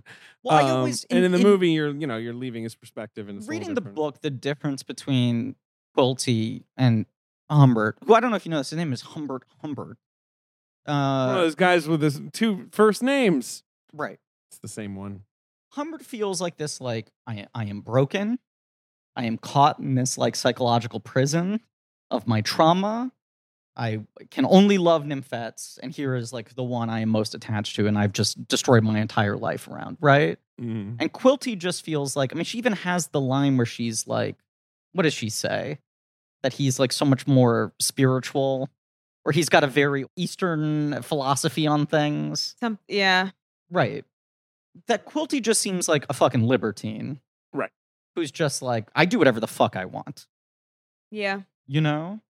And that like Humbert's hatred of Quilty is so linked in this thing where it's like, He can my illicit love is real. he can live versus- openly as a freak quilty a freak in Right. quotes here uh whereas obviously humbert can never speak of it i get i get that yeah I think Humbert thinks of himself as a Quilty up until he's sort of confronted with the idea of Yes. Quilty. where Right. He's like, I too am a free think- thinking intellectual who Mm. can pursue whatever and am not trapped by the limitations of society. But then when he meets a guy who actually kind of lives that way, he's like, I hate this guy so much. It's like everything's just a fucking lark and a goof for this guy. And I'm like Frankenstein's monster. Like I'm a lark and a goof. He's lark sort of a and a goof. randomista, that's for sure. Yeah.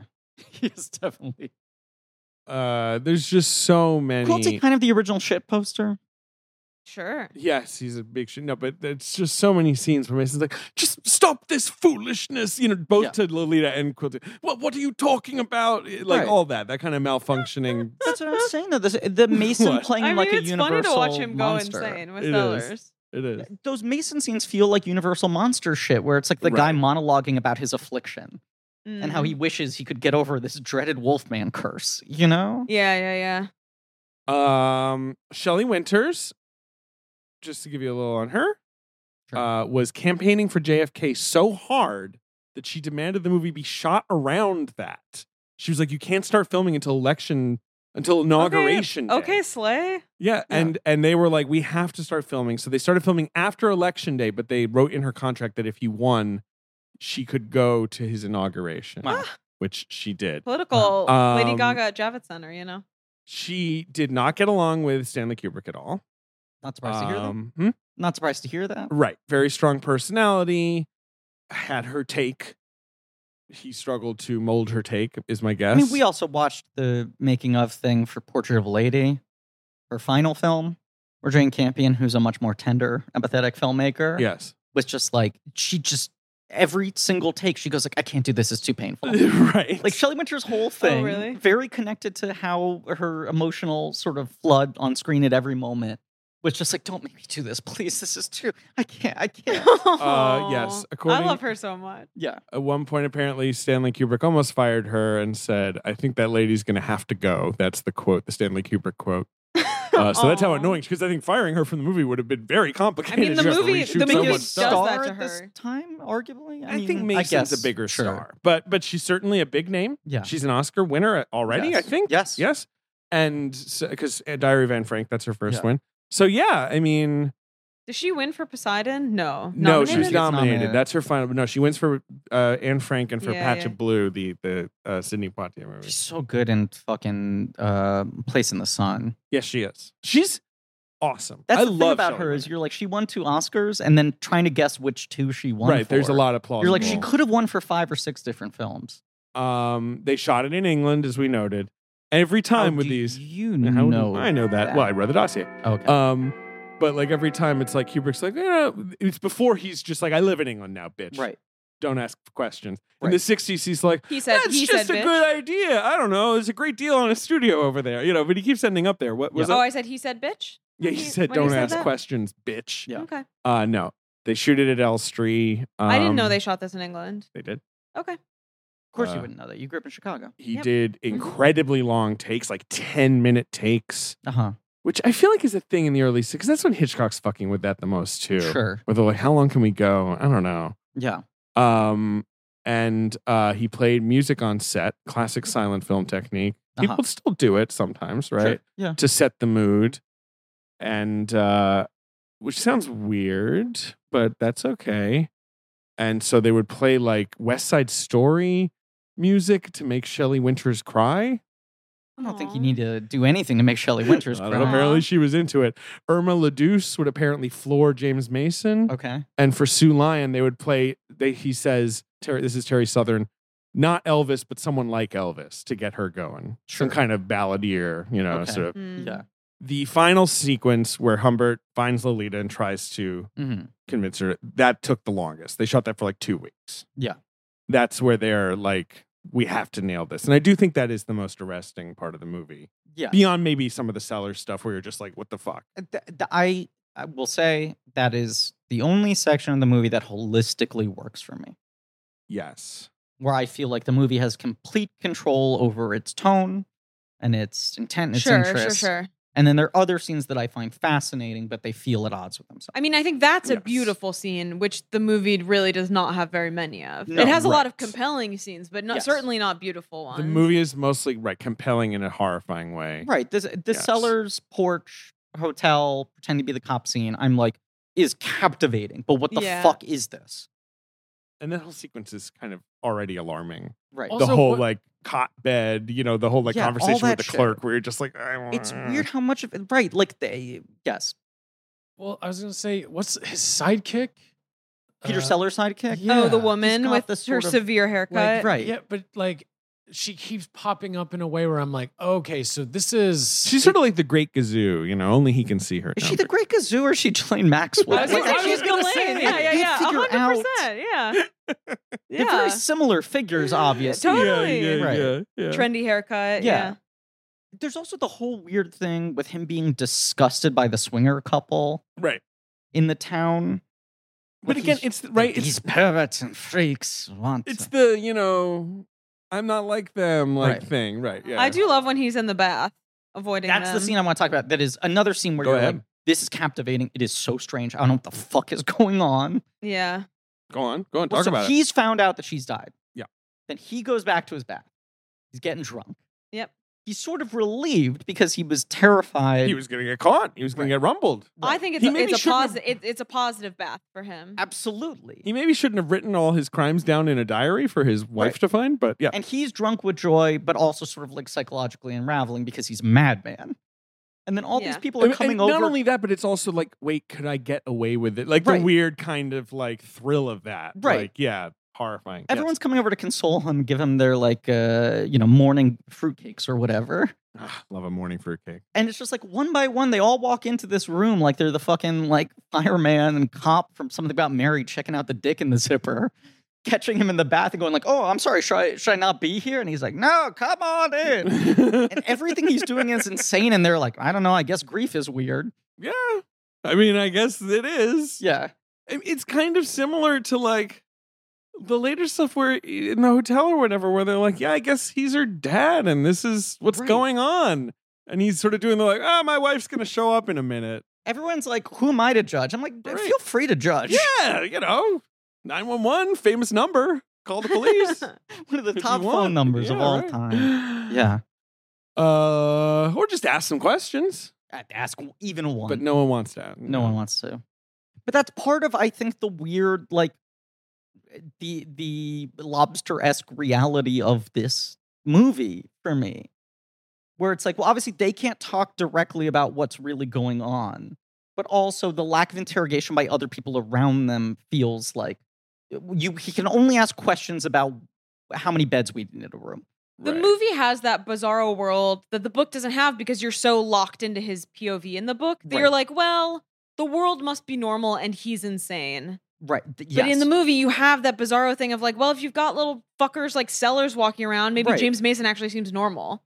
yes That when Yes. he like can't remember if he's if he's with his wife or his girlfriend, you're just like, that the weird guy. here's the other thing the book get away with that the doesn't have to uh, consider that the movie does because it's a visual medium you have to watch people perceive him Yeah. and perceive him with her and their Yeah. behavior in the book he's so solipsistic he's so caught up in his world he's just Yes. telling you his internal life that you don't have to think about like every time they go to check in at a hotel right. They have to walk in together and have They're like, this whole "Some- He has to Something's- do his little cot song and dance. uh, and then Could you Oh, she's like possibly sucking on your giant find- lolly with the sunglasses and shit it is funny All right, how Fran much Hoffner vibe. the What? iconography of the Well, you big poster Ollie. Yeah, no, I know. I'm just this is gonna be tied to me for the rest of my life. Yeah. You're the one who wrote Lolly Story. You went out and got the Lolly. Okay. I didn't ask for this. You're the one who's going to win the Pulitzer for Lolly Story. I didn't ask for No. anyone to talk about my Lolly. Lolly No. Story. Bitly.com All slash Lolly. right. She doesn't even eat the lollipop. That's what I was going to No, say. it's It's never funny done. how much the Yeah. iconography of the movie is the well, it's fucking- also like I thought the movie was in color. Yeah. Because of the yes. poster. I remember being surprised I think when I all was sorts a of teenager. stuff, though. poster is better than the movie. Can we- just between the tagline, the imagery, Sure. The poster's better the than the poster's movie. Uh, perfect. Poster eats this movie's lunch. I think I so. don't know. It's also short. Movie's got sellers. Much shorter. Poster is so short. Seller's name's on the poster. Yeah, that's does true. say- You- if- if yeah, it but you had don't see him. She's With Peter right. Sellers If it on the had, It'd be funny poster. if all the, the faces are like Well, oh just on the corners or hovering whatever. around. yeah, it or like a angle here or parenthetical being something. like, and he's doing something weird. Yeah. uh, that might work. Well, like I like that in an old poster where like the guy who's doing something weird has sort of torn open a part of the poster Yeah. and is popping his head Oh, out sure, like, yeah. ah, look out for me I though. shouldn't be here. I'm the surprise. Yeah. Um here's some ideas that Warner Brothers, for example, had on how Okay. to make this movie palatable for 3D. the Hayes Code. 3D. uh low lead three to one age her up make her 15 16 right a Sure. little more like 27, 45. uh two Stanley, keep going. two a big thing for them apparently and apparently this was something that got suggested to nabucco a Mhm. lot have them actually get married i guess just sort of with the thought of like well if they're married then it's sort of Make it's her a decent legal woman. like right everyone's put their head in their hands at that Yeah. uh kubrick But said this is also it's like it, what this is like fucking five years after the Jerry Lee Lewis shit where he's like, "What's the problem? I married her," and everyone's like, "You're not allowed anymore." that's not right well although he was We're allowed related. What's Um, the big deal? but like look, but it's like i mean it so much in common. It makes like me think of like genes. Hail Caesar or whatever. You just Yes. imagine like these old studio guys being like, "All right, well, I'm reading the book," and they're like, huh, huh, "Uh, so you know, well, what if they got married?" Like, you know, Yeah. they're just sort of like in Yeah. Uh, suits pitching ideas or something. Like, that would be fine, right? what if Like, they open open their up- Humbert store? They've got a bunch Look, of cute dogs Look, around. I read comic books about Dick Tracy beating people up. I don't know what this is, but you're asking me to solve a problem here. I don't know. Uh, what if Humbert Humbert's a cop and Lolita is uh, held captive and he saves her and they never fall in love? like I, that's just how I imagine some of these studio conversations going. And then Kubrick apparently was like, "The Hayes Code will not that that's not going to solve your problem. Like sure. that, that- it's still not going to get past the Hayes Code just because you got them pretend married in your pretend Yeah. movie." Um, but basically, I guess the whole time they would just shoot alternate stuff and show it to the MPAA to kind of keep them off their backs. Wild. They would shoot like milder stuff. Okay. like just a scene of God approving. Very good. just and He's a complicated character, and the movie is not outright condemning or condoning. God just comes in to say stuff like that. Depiction does not equal endorsement. Right. Uh, the MPAA, in their Hays Code form at this point, Uh-huh. their biggest suggestion with the actual movies of the seduction scene, the initial seduction scene between Humbert and Lolita should fade out a lot earlier. Uh huh. Again, it's kind of like, but then the movie's going to keep going. Like, I know. But but this is the thing with like movie censorship where it's just it always seems so funny, and then you hear directors later on about these conversations they had with the rating board where they're like, "Can you just thrust twice and then we cut?" Like, and you're like, "Why is that better?" Like you know re- versus I mean, eight for our, thrusts. our buddy Chris Weitz talks about that all the time, but like the amount of wh- what what he called frame fucking they had to do Right, over with the first American American Pie, where it was Oh, like yeah. literally like how many thrusts go into the pie from what angle, Right. At, wh- at, at what velocity is the difference between R and NC seventeen? You're like, Um, "Yeah, if it, once he's fucked the pie, he's fucked the pie. the film got an X rating Uh-huh. in England. sure. It got a condemned from the Legion of Decency. Uh Uh-huh. oh, you don't want that. Nope. that they should bring that back. I think they did for condemned. DC Legion of Super Pets. They're like, come on, this is just Craven. but it did get the code code seal of approval, Uh huh. which meant that MGM picked it up. Yeah. uh, and you know other studios had uh, run away, Mhm. obviously. Uh, and of course, the battle to get the film approved was incorporated into the iconic tagline of the film on the poster, Sure. which Griffin Newman says is better than the movie. I stand by it. Yeah, no, I don't mind it. What's I'm trying to think of the most recent thing where the tagline or any of the marketing has like relied on the production, and all I can think of is that bad North Korea movie. The interview. Yeah, Do they have a tagline like that? I don't think so, but I I'm feel like, like, is it on Netflix now? As like the movie Kim Jong Un didn't want you to see or some shit? oh maybe yeah. Um, I, I, think, can't think of it. I wish they just sort of did more stuff with that. You Yeah, they know, should. Remember how weird that was? yeah, weird time. Not a good movie. no, which directed makes it that all the movie? weirder. I know. If Well, I only just- it was good. I had to write about Franco playing Castro, and then I was like, which is so, which also that that press release is so funny and so crazy. All right, Rogan directed it with Goldberg. Right. Yeah. Yeah. Yeah. Weird. Everything about that movie is weird. I don't approve of James Franco being cast as uh, Castro. No good, very bad. Personal. Don't Even do though it. he is the exact same bone structure, when they ran it through a computer program or something. Oh, you've convinced me.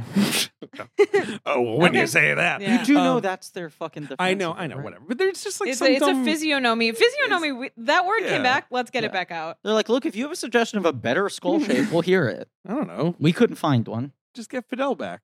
Bring him Bring back. Fidel back. CGI Bring Fidel Fidel. back. Yeah, hologram Fidel. It's not Look, even about him really. You might as well have a CGI one. Sure. Uh, yeah, do a Peter Cushing and Rogue One thing. Yes. Um, I think this is a great quote from Kubrick about what he Okay. thinks doesn't work about the movie. Uh-huh. Fun, like fundamentally. Years later, he's reflecting. Mm-hmm. Sure. The important thing in the novel is to think that by, in, on the outset that Humbert is enslaved by his perversion, and only at the end, when Lolita is married and pregnant, do you realize that he does love her. So he's saying like the end hits so hard in the book because you've never been in that mindset, and then by the end you're like, Sure. huh, he does actually. There is something more than just this obsession he's talking about. Whereas in the f- he says in my film, the fact that his sexual obsession could not be portrayed at all Yeah. just implies that he's in love with her from the start. So like he's like it just kind of plays as a slightly more traditional w- weird love like story. You're not you you don't really get into the fact that this guy's obsessed with preteen girls. Right. Like right. at all. Like it's No, not I think- I addressed think- in the movie. I think that's it exactly. like if he if- Yeah. imagine look, imagine if the movie begins red velvet curtain. Yeah. Maybe a little dry ice. Okay. Okay? Yeah. James Mason comes out wearing a smoking jacket. Yeah. Okay. Got a big Okay. cigar and a cup of tea. And he's like, hello, I'm Humbert Humbert. I fucking love nine year olds. You know, and then you're like, whoa, whoa, this guy is awful. I hate this guy. You But know, here- then, here's the then thing. it's Look, different. It also doesn't You work. guys think and that's a it's good idea? Unbearably sad and difficult to watch. you guys think But that's the a good idea? Adrian though? Line movie does that basically at the Right, opening, and that's I do actually think what it's Line to the goes film's for, advantage. Right. You don't think that's a good Thumbs idea? down, David. you don't like my smoking I jacket? know. You don't I, I like- agree. Yes. I agree. He should come out fucking like Rod Serling style. Hello, I'm a awful pervert. Imagine if you will. Um, but I do think it's interesting that he's like, because I was so handcuffed and being able to dramatize the erotic portion of this guy's psychology, Yeah. it just plays like a weird love story at the end. Like, I don't well, know. I think Like, either it's- you start with sort of the weird thing that ha- I don't really remember the thing in his past. There's a girl from his He- childhood. He, It- loses it- his virginity to a, a girl when he's like 14 years old, And she then dies. she dies of consumption or some immediately, shit. pretty much. like, I mean, I think you either start with that or you start with him shooting Quilty for dramatic tension, but you don't get to have two beginnings to that Right. movie. And I Right. think they picked the one that makes like the vehicle of the movie work better at the expense of like sure, but the whole the heart of it. the whole thing, which is like psychologically sort of uh, uh, sourced and backed up, that very often pedophilia is some sort of like effect of people being frozen developmentally at that age, right? Mhm, mhm. And so the book and the Adrian Lyne version go out of the way, their way to say, like, this is why. Uh, Yeah. And this movie, it's, yes, and it's part of also the weird, like, his worldview of her is externalized. Everyone else is calling her Lolita. No one else seems to pick up on what's going on.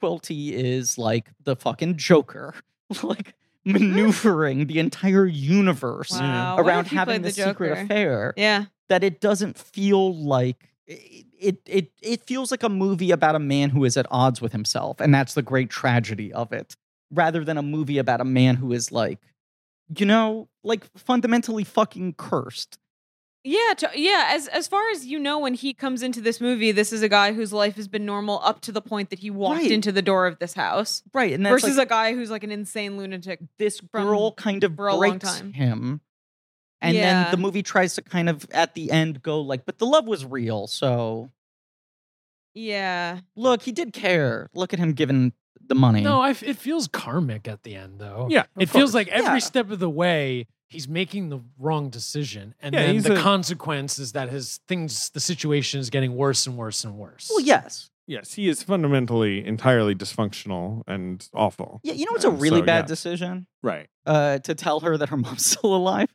Yeah. Yeah. Where you're just like, well, whenever the shoe's dropping on this. Uh, the lows, the the desperation of Yeah. this character Yeah. is sickening. Kubrick later finally just comes out and says it and says, if I'd realized how severe the limitations would be, I probably just wouldn't Wouldn't have have made Yeah. it. Um, which is fairly damning of him. Yeah, what does that mean? When, I when don't- you unpack that quote, Well, he just like he's like I I there was something about this novel that I thought was powerful, and was I just impossible to could not realize. fundamentally Yeah. dramatize it yeah. because of like the fact that I could not portray this guy as an outright like sort of broken monstrous person. So instead, he's just a weirdo. I, I mean, I'm, I'm. But once now I'm again, I think it's paraphrasing. like he's assuming he could have squared the circle in a time without content restrictions versus just being like wh- what we keep on talking about like you just can't fucking make this book into a movie. Well, I mean, also the fundamental thing is, as you said, there's the line movie that does everything he couldn't do, Right. and that movie is boring, like Yeah. more than anything, and not very successful. No. Case closed. And like Okay. Adrian Lyne made Easy Flashdance, enough. which is a movie that you're like every second of Flashdance, you're like makes no sense, makes no sense. But you're Right. watching it, you're just like, I'm having fun. He's kind of the king of that. Lyne is usually good Like- at like threading stupid need. Obviously, Lolita is different from Flashdance. But on paper, Adrian Lyne in the 1990s with that cast making Lolita more faithful to the book, you're like, if anyone's ever going to pull it off, it's him right now.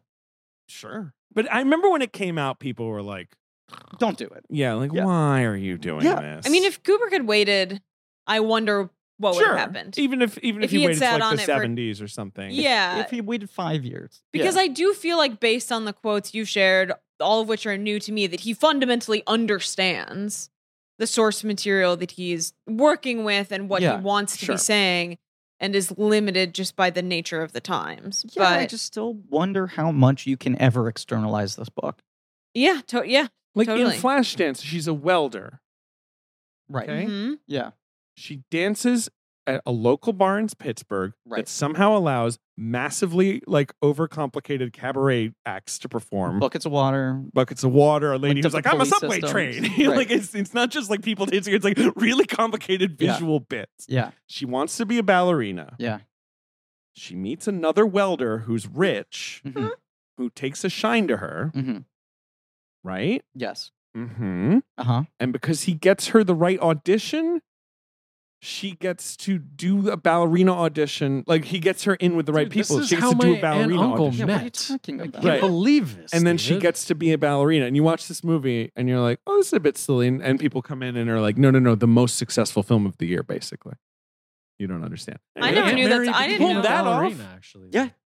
Hmm? I didn't know that was the premise of Flashdance. The premise of Flashdance is she's just a simple welder who only, just wishes to be a ballerina.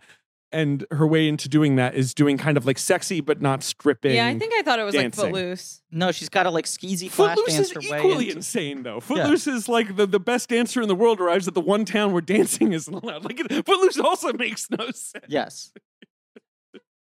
He's like, how I express myself is dancing, and they're like, uh, uh no. Yeah. Wait, was the dance movie? Center stage? That's not 98, though. That's like 2000. Center stage is like two thousand. Yeah. That's, I was like, it took them a while to figure out. You could just make a movie about dance. Right. sure. You'd be like, I want to be a dancer. And they're like, seems hard. That's the movie. Yeah, Rather right, than like, I right. want to be a dancer, but convoluted. And they Right, but I'm a remained welder. successful when they started doing that. Like Save the Last Dance and Step Up, Yeah. whatever. Once they just cut out the tension and went like, it's about someone who wants to dance, yeah.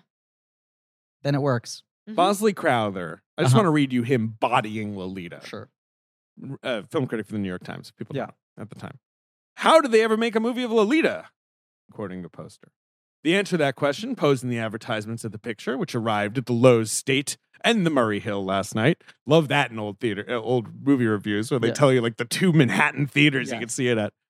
Is as simple as this. They didn't. Oh boy. They made a movie from a script in which the characters have the same name as the characters in the book, and the plot bears a resemblance to the original, and some of the No. incidents are vaguely similar.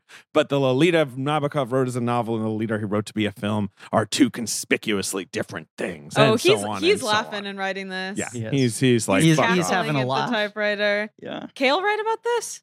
Uh, I don't. She would have been working. Let's Yeah. see. I, I don't. It's not in here. I feel like she would have hated this, but He loves it. She loves it. oh, she Kale's loves it. pro. Okay, I never know. I I like her because I never know what she's gonna say about something. Um. Yeah. No. She calls it one of. uh Oh no. I'm sorry. No. No. No. I'm sorry. Oh, she hates it. This website calls this review one of Kale's best reviews. I was okay. confused by the, the capsule. No, I think that she had a similar. Are you on a, a top uh, 20 uh, deadliest Pauline Kael body blows listicle? Crack.com 18 times. Pauline Kael absolutely shredded a masterpiece. Um, no, she seems more positive on it. And in Okay. fact, she makes fun of Bosley Crowther in this very review. Says Okay, he's slay. always counted on to miss the point. That's back when movie uh, critics were just like, They hated Bosley each other. Crowther, who's as ugly as he is fat. You know, like, you're just like, whoa. there were also like six of them. They were like the Greek Exactly. gods. Which one are you? Right, they're all wearing like capes and shit. What's your gimmick? but she's more positive on it. Yeah, yeah. I think y- you read so much of the response to this movie at the time, and there was a lot of like points for audacity to everyone involved, where it's just like, what courage to make this? Me, I, I mean, I don't like this film. I do think it's fascinating. It is very compelling. Yeah, I think it's fascinating, but I watched it one time to have seen every Stanley Kubrick film. That is why I Yes. eventually watched Yeah. it. And I remember at the time liking it or what Yeah. being like, well, it's there's nothing like it. It's interesting. On rewatch, I just I just really it really loses me for the la- the second hour Yeah. plus. Yeah. Really post Shelley Winters. Yeah. The seller's stuff does not charm me as much as it charms you No. guys. I grew up I mean, I, I, I- oh, just oh, I think don't it's- know if I'm I mean, charmed. so yeah, much charmed as I am- isn't the right word. or Be- whatever. eh, bewildered and interested. or- entranced. yeah. yeah. I don't like it. I mean, though. you guys have stopped me. I was said oh, I, I grew up twice, and you guys talked over me, which is crazy because I was about to lob What, up do you a have something to say? meatball for you guys. You have something you want to say There's about your something else. I life? grew up in England, What? and I think that really has turned me against all the great British comic figures because Okay. just because like you They're just too revered. yeah you spend so much time and like watching TV back then, especially back when there were only fucking four channels. Yeah. And it'd be like the BBC's like 100 greatest comedians. And they'd basically be like, number 100, Peter Sellers, number 99. Peter Sellers again. We're gonna just do him for fifty. You know, they just they just Peter Sellers, Morecambe and Wise, Peter Sellers, Peter Sellers, Peter Cook, Peter Yeah. Sellers. You're just like, I get it, I get it, I get it. You know, it is good, Sure. and I think Strange Love is a masterpiece, and he's so funny in it, and I think he's funny in other stuff. Uh, but like, I don't know, he creeps me out in this movie. He's a mostly. creep. he's a creep. And this is the thing where I'm saying I do think this is the movie that gets closest to him playing himself. Not in his like sexual predilections, but in his like odd his I can't be a real person. Yeah. No, and I think that's what he was like. I on know, I mean, set. I yeah, we do have a think- dwindling number of comedians, let alone comedic actors, who do a thing that Well- I think is so funny, and also I would never want to be anywhere Because of near them. Cancel culture. They're too Well, afraid. of course, uh, cu- because of cancel But also, culture. not that I want to fucking dip into this, but it's like oh boy. this Um, is why every single week the like discourse echo chamber is losing their mind fighting over the rehearsal Oh, because Nathan sure. Fielder has built himself to be inscrutable. You know, and I don't say this as a brag. Yeah. I still don't know what the rehearsal is about. I don't know anything about it. All I know is that Nathan Fielder is in it, and people are very We're losing animated our about it. In both directions. I really don't know. I'm but not I, I watching do it. Uh-huh. think it is like don't- even someone like Sasha Baron I'm, Cohen. but I'm not not watching it because I hate him or love him or what- like. yeah. I just haven't gotten around to it, and I just sort of see people like yelling about very abstract things. I feel like Sasha Baron Cohen, eh, and I, you know, not to his credit or detriment, didn't really put any energy into trying to hold on to any mystery about himself. Like he talks about that he doesn't like doing interviews as himself, but when he does them, you're like, you seem normal. You're not someone whose like skin is like Yeah, he's maybe the closest eh, modern example we have because Fielder's not doing. I mean, I can't. I actually can't speak on Fielder. I haven't seen enough to speak on Yeah. him. You haven't played the field? Nope. Let's play the box office. Well, okay. No. Okay, sorry. What's up? One last thing I wanted to say about the Yeah. movie. Um, there's a song that's playing when we first meet Lolita. oh Yeah. Sure. What is Original, it? original composition. It's an I original composition. right, It's what is kind it? of Monster Like, Mash or what is well, it? it's got that sound to it. No, Yeah. truly, it's like Sure. a very old-fashioned sounding song. Mm-hmm. It fucking kind of rips. Did you look up what Ah. it is? I did last night, Okay. and now I'm like, unless I'm playing it Yeah. out loud. See if you can find the title. Think. Oh, we looked this up. I feel. Yeah, Lolita Yaya. Yeah, the Ya Ya song by Nelson Riddle. It, it charted. Oh, right, right. It was written for this. this is a fucking okay. This is kind of like this is kind of a solid song where I was like, this would be in a fucking Wes Anderson movie. Yes. if it was a like you know wasn't in this, This is movie. the other thing. Like, so much of the music in this movie is so jaunty and fun, and it makes me uncomfortable. it makes me really uncomfortable, but it, it's but on like, its this own, is, this song is great. Oh, it's a- man. it's very effective. I'd love to see I'm a little just- stop motion dog dancing to this song. Oh yeah. God, this movie is so fucking weird. Like Little I'm watching. corduroy So I jacket. googled this song right, and a YouTube video plays, Patches and on it's, his elbows. and it's basically like a montage of the film is Yeah. just playing, Yeah. right? And like I'm being reminded of some scenes, like the movie The Drive-In Theater, which Sure. is like a clever Kubrick bit of like Uh-huh. watching how the hands move around. oh sure. you know, like where they both put their Oh, hands yeah. on him, and he ha- grabs both their hands and he lets go. Shelley Winters, and he puts his hand Uh-huh. on Lolita, and she puts her hand on him. But then Shelley Winters like puts it, and he's and everyone's like, uh, the the nail polish uh, Yes. being the only uh, outward physicalization of, of sex in this movie. and then you have like shots like this where it's like he's sitting in his fucking bathrobe with a fucking cravat, and she's like next to him with a piece of toast, and you're like, what Like a weird leaning movie. in, like sort of who me, and he's like, You're like, That toast "Hello, looks Lolita. so tempt good in that me. scene. How's that buttered toast you're eating? It looks so good. You The know what's toast? fucking good? Buttered toast. Piece of buttered toast. Get out of here. Nothing better. There is sort of this very funny micro trend on food TikTok right now where people are quote unquote discovering just eating bread with butter Yeah, on it and maybe a little bit of salt. And it's like, what Kinda the the fuck's best. going, kinda the going best. on? when I was, if you'll allow me to reminisce, if you'll Please. allow me to reminisce, um, when I was a kid in England, in London, What? London, England, what? I took piano lessons every week with a lovely like hell man you did. What was her in Um, her house, Andre. Oh, I thought you'd have like a Dame Thween Wis- wistfulness. Mrs. Bagthorpe. I yeah. mean, she was kind. she was like a classic, sort of slightly dotty British piano Shadow teacher lady. Brimblebat. right. Well, But like, it, it, she was a type of English person where it's Sure. like her house is kind of full of knickknacks, and she's got like a long flowy This is why I dress asked. and It's- um, a- I'm picturing the type. But so my mom would pick me up at school Humble at brag. Hanover School, which is where I went, Hanover Primary School, my primary school, which was a, a crazy old Victorian building built for asthmatic children. Oh boy. Uh, it had a rooftop playground. It was right by the Regent's Canal, and the Mhm. idea I think was like, oh, the water that'll cure their asthma. Yeah. Um, and she would take me to a greasy spoon called the Riedel Rooms, uh, and I would eat two pieces of buttered toast Yeah. before I went to the piano lesson. And sounds I think like that's crap. why I love buttered toast. What You know, did they sometimes you'll- call it there? so ridiculous. Oh, yeah, blimey, governor. I don't fucking know. What? Two do they call sheets it? to the wind. eh? Uh, Throw toast with butter. I don't know Or what they sometimes you call get it. some like crazy like uh, big boy. It's uh, true. lumberjack. Like, like bubble and squeak. Like, do you know what bubble and squeak is? That's like the, Yeah. to me the Yes. funniest, you know, British uh, Yes. greasy spoon order. no, you it's know, a potato thing, right? It's basically like potatoes and cabbages, and Oh, Yeah. yeah. you you fry it, and you know, It apparently bubbles and goes squeaks. Bubbles and squeaks. Um, Yeah. when you get some like big crazy lumberjack breakfast, I feel like oftentimes the the two pieces of buttered toast on the side are the most exciting part. Yeah, you go they're through s- that and they're you're like, so what's all this good. other shit I ordered? yeah. I don't want fucking sausage links. Give me more toast. Give me a big tower Well, of toast. for years I was like, yeah, give me the English muffin, give me the Right. challah, and now I'm just like, give me the most plain bread with toast, and Yeah. I'll make my choice I with def- how I want to use it. I'll like default to doing bagel with cream cheese most days. Mhm. But then it's like sometimes I treat myself by being like, keep it real simple. Fucking just toasted butter with bagel. That was a thing I hadn't even It's heard of till I so moved out here. Goddamn hard. Unbelievable to me Yeah. What's that you that? could that you could put butter on a bagel. Never even thought of it.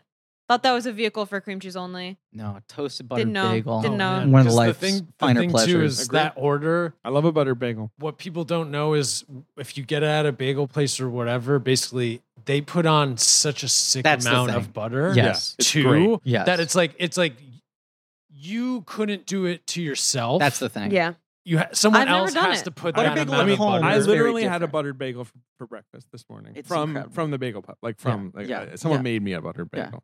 It's like how an Eggo Saturated? waffle. Yeah, well, that like when you pour syrup on an Eggo waffle and it gets wet. Like Yes. that's what they do to Mm. your bagel. Well, and then your the your other bagel is thing is- butter all the way down. then they so tightly wrap it in the paper and then the tinfoil over it. So when you take it out, the entire thing is just cased in butter. when I was really broke, Like it's just the bl- butter has just swished around in the wrapping. yes, I love Yeah. it. But when I was really broke in New York, like my breakfast would be a buttered bagel untoasted from one of those carts. Oh, sure. You know how they just have them wrapped in Yes. saran wrap, just an uh, and like with Yeah. just yellow ass butter, like Right. whatever margarine, whatever it Yeah. is, for like fifty cents. Yeah. Love that. That's the other thing, though. Butter bagel's still pretty cheap from even a real bagel. Even place. from a fancy bagel place, Yeah. they'll only charge you a couple bucks for a I butter would bagel. do a salt bagel. with, With the butter. butter. It's too much. Ah! I do everything just so No, you're no, balancing no. it. No, I think I- that's I good. can't I'll do try it. it one Some of extra these salt, but days, not all but extra I love a salt, salt bagel. Like toasted salt bagel. So good. Man, bagels roll so fucking hard. What if I do a spin-off podcast about bagels? I mean, I'm all for it, but what's wh- how does the podcast work? Get, Talk about give me- bagels. pick Bring a a guest. on. topic. uh, It sounds good, actually. Pick a, you know. Yeah. We go to a bagel shop together. I gotta guess. I guess I gotta get a shop to sponsor it. Or is it just like you have a guest on every week and you're like, so what do you think What's of bagels? your order? Yeah. And you just sort of see how long you can sustain that I conversation. don't think I'd ever run dry. It's my favorite thing to talk about. I do love talking bags. Yeah, What do you think of those rainbow bagels? hate them, Right? Aren't they gross? Don't- it must man, make I don't- people's doo Ben. I don't want to burn this here because I'll get an entire like fucking arc out of this on my bagel podcast. Wow. Yeah, you're right. Um, I, I, I don't like them. either. I'm very purist about. I'm like, there's like six kinds of bagels. to me. Honestly, Yeah. I might have to cut this all out and just save this as an excerpt for the future Yeah. episode of your bagel show. Yeah, because David, you'll be a guest early on, so don't say any more bagel opinions here. And Fran will be as well because you're one of our best, Oh, thank one of our you. finest. Thank you. We shared the Lolly article in the blank check text thread, Oh, and Marie bless. just said, "God, Fran is just the coolest." that's Yes. that's so nice to hear about me poisoning myself. we didn't for even discuss comedy. my wedding. I figured this would be the wedding episode. We can talk about. The, I thought we were going to talk Let's about the wedding fucking Hear too. about your wedding. I totally forgot. Fine. This is Okay, the your first wedding was great. episode It's all- recorded after my wedding, which everyone in this room attended, Your wedding Which- was great. including Ben's girlfriend, who's not in the room, but she's she's sort of in the next. Yeah, room. but And I also- brought my cat. No, you didn't bring your Aw. cat. That would be nice though. Like, if can they we do be come. honest here? Stolen fucking valor. You want some credit for your wedding? You got married two years ago. No vows were exchanged in front of us. It was just a party. That is true. It I had a it great time. It I- was a great party. I'll be clear with you. It was billed as a, a wedding party. I or know, a, that's uh, why I'm wedding now- celebration. now you're- you saying- think David stole I was just valor using shorthand. Oh. Okay. from other people who got married? I think so. But I did get married. I got married this week. No one's talking about it. you didn't tell me. Okay, well, I'll It- just it's not Oh, married going to- well. I'll just say Uh-oh. that Trouble in Paradise. yes, go I'll ahead. just say that you and your your wife looked great. You both really looked great. She looked great. I looked fine. Come Da- on. Oh, You Okay. you both Take look great. it. It was a Thank you. beautiful Thank you. night. I think she looked better than At me. least two Dua Lipa songs played. Yeah. absolutely. DJ Marika. Well, Bet- so I Marika s- the Morimoto. bit Shout I was out. I'll doing, shout her out though- on my podcast. I don't know if you know this. The Marika bit I was Morimoto. doing is I kept telling everybody that I actually came up with the playlist. Yeah. Oh, did you? I didn't hear. Yeah. Yeah. It was a really funny bit. Yeah. Yeah. The other No thing, one believed me. Ben you. and No, I, because Marika was crushing it, and everyone knew it. Ben and I were busting a gut at the table when you got up to make your speech. You right? were kind of at the podcast table, I'd say the cool kids table. of course. Yeah. No, Oh, I was at the cool table. You were at the cool. I table. thought you were at Thank the you. hot table. No, no. Fran was at the hottie table. Yeah. Oh, All right, whatever. Thank you. Although Ange dubbed it the bisexual girls with glasses table. Yeah, but you know, sure. six of one, half dozen of the other. But no, I'm sorry. Yeah, you were at the podcast table. Gets up. Mm. Thank you all for coming. Means Gives so a nice much. speech. this She and said her that. name. We're gonna have to bleep it out, but whatever. I'm sorry. David's wife, Forky, Forky Comes- gets up and gets up. goes. says, "Thank- No, Some Forky bits. trash. and she threw herself in the garbage. What is love? David had to fish her out. Mm-hmm. Um, no, but she was like, thank you for coming. It means so much to have everyone here. It's been so Mhm. long overdue.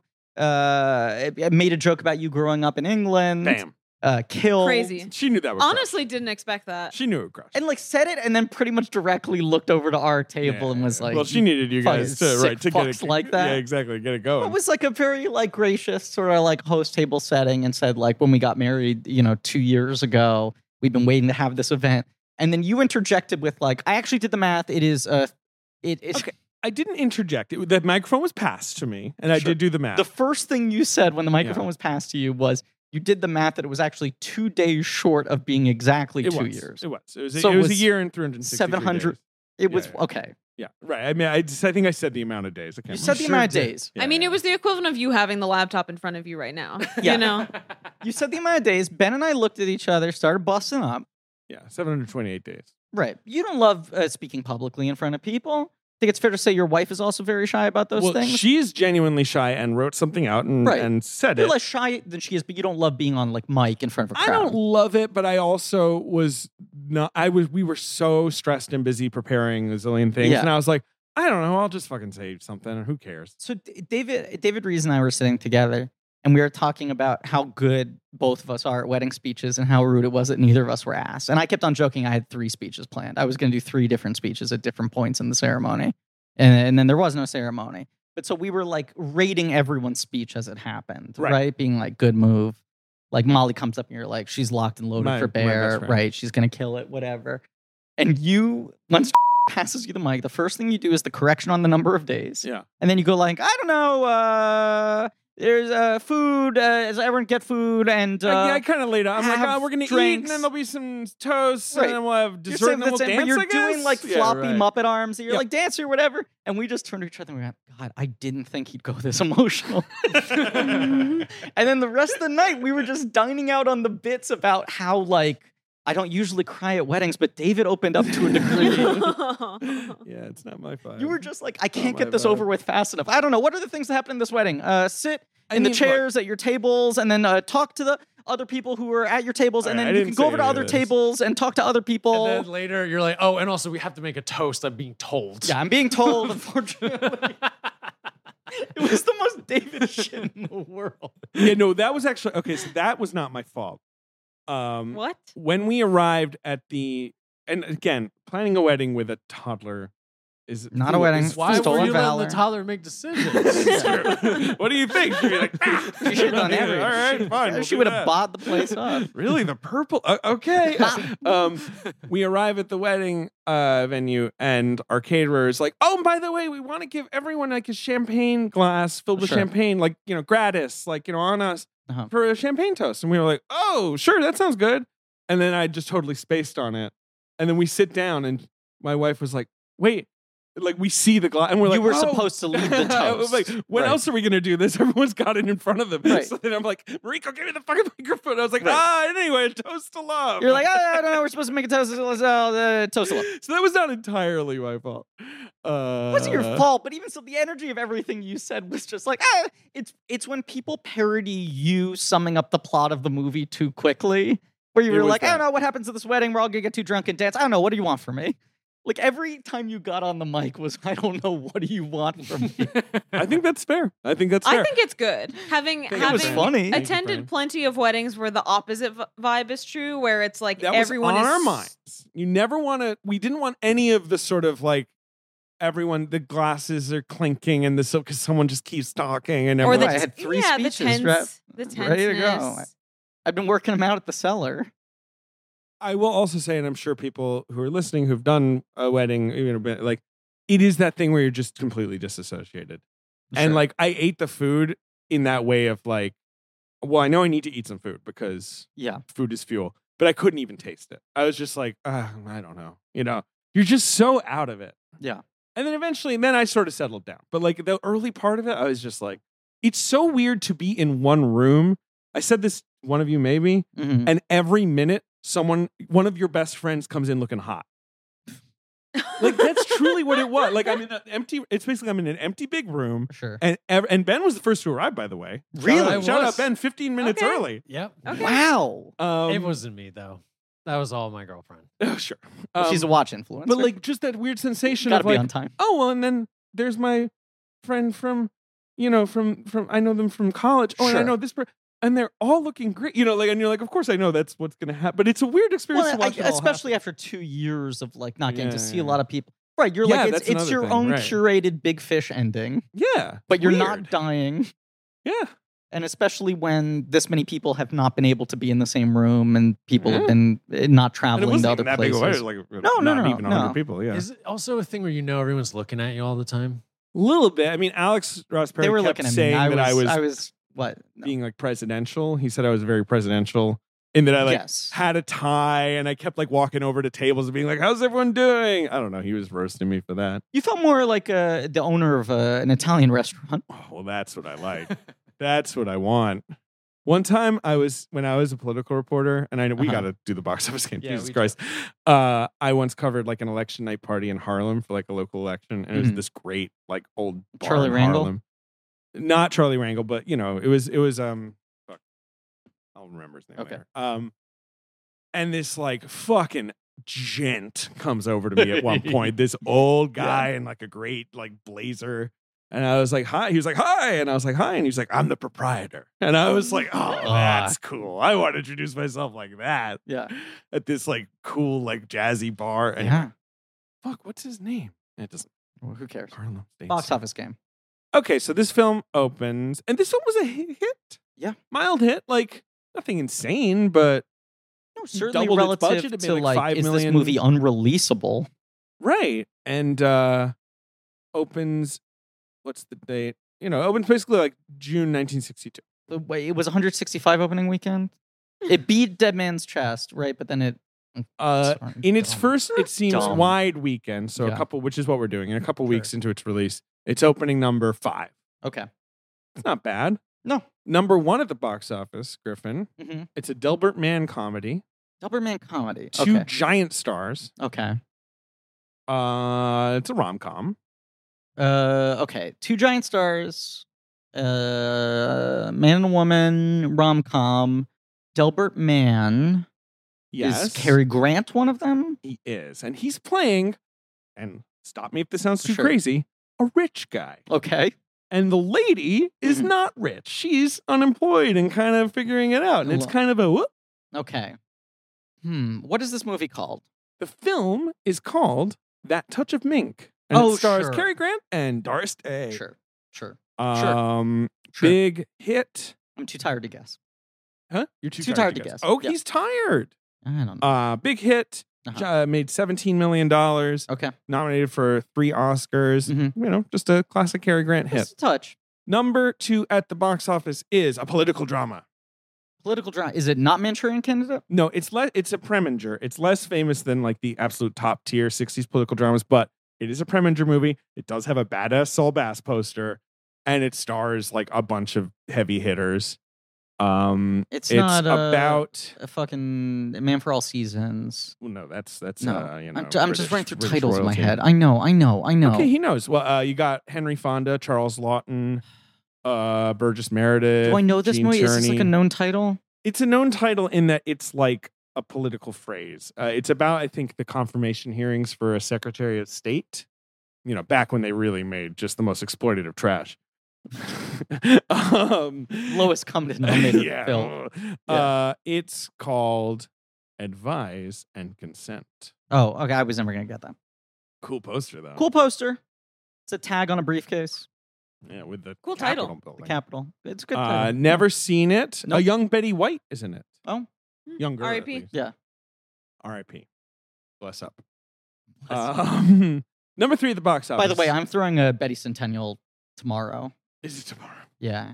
It's just it was too late for me to cancel. Right? you already bought the flowers. yeah, and I bought the magazine covers. Go on. uh, you already booked DJ Mariko. Uh, number four, number three, number three at the box office Yeah. is the Best Picture winner of 1970. Uh, sorry, 1961. Uh, it's in its 37th week okay.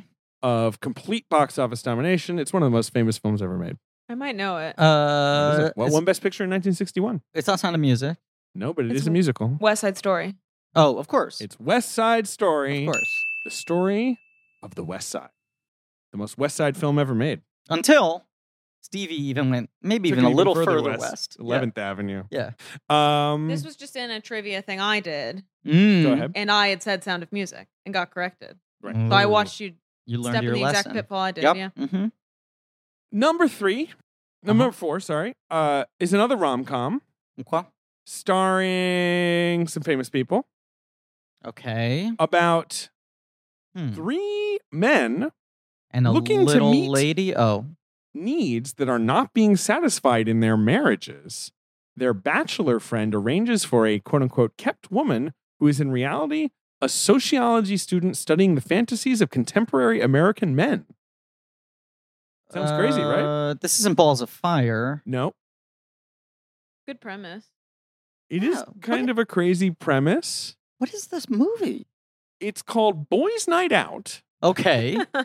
And the boys are James Garner, Tony Randall, and I think Howard Duff.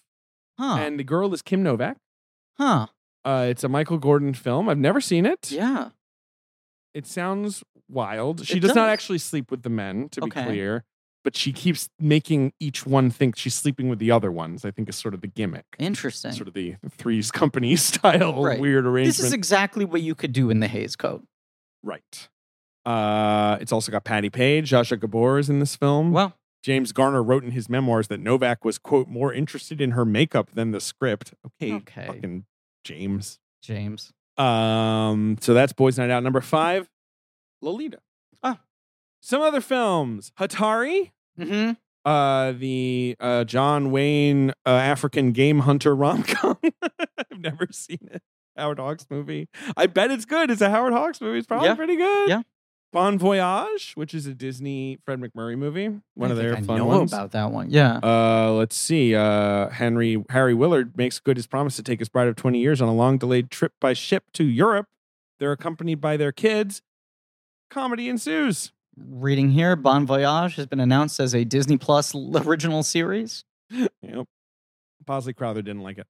Hmm. Um, Now we've heard of uh, some other movies. We've, we've heard of Mrs. Harris go to Paris. What about Yeah. Mr. Hobbs taking a vacation?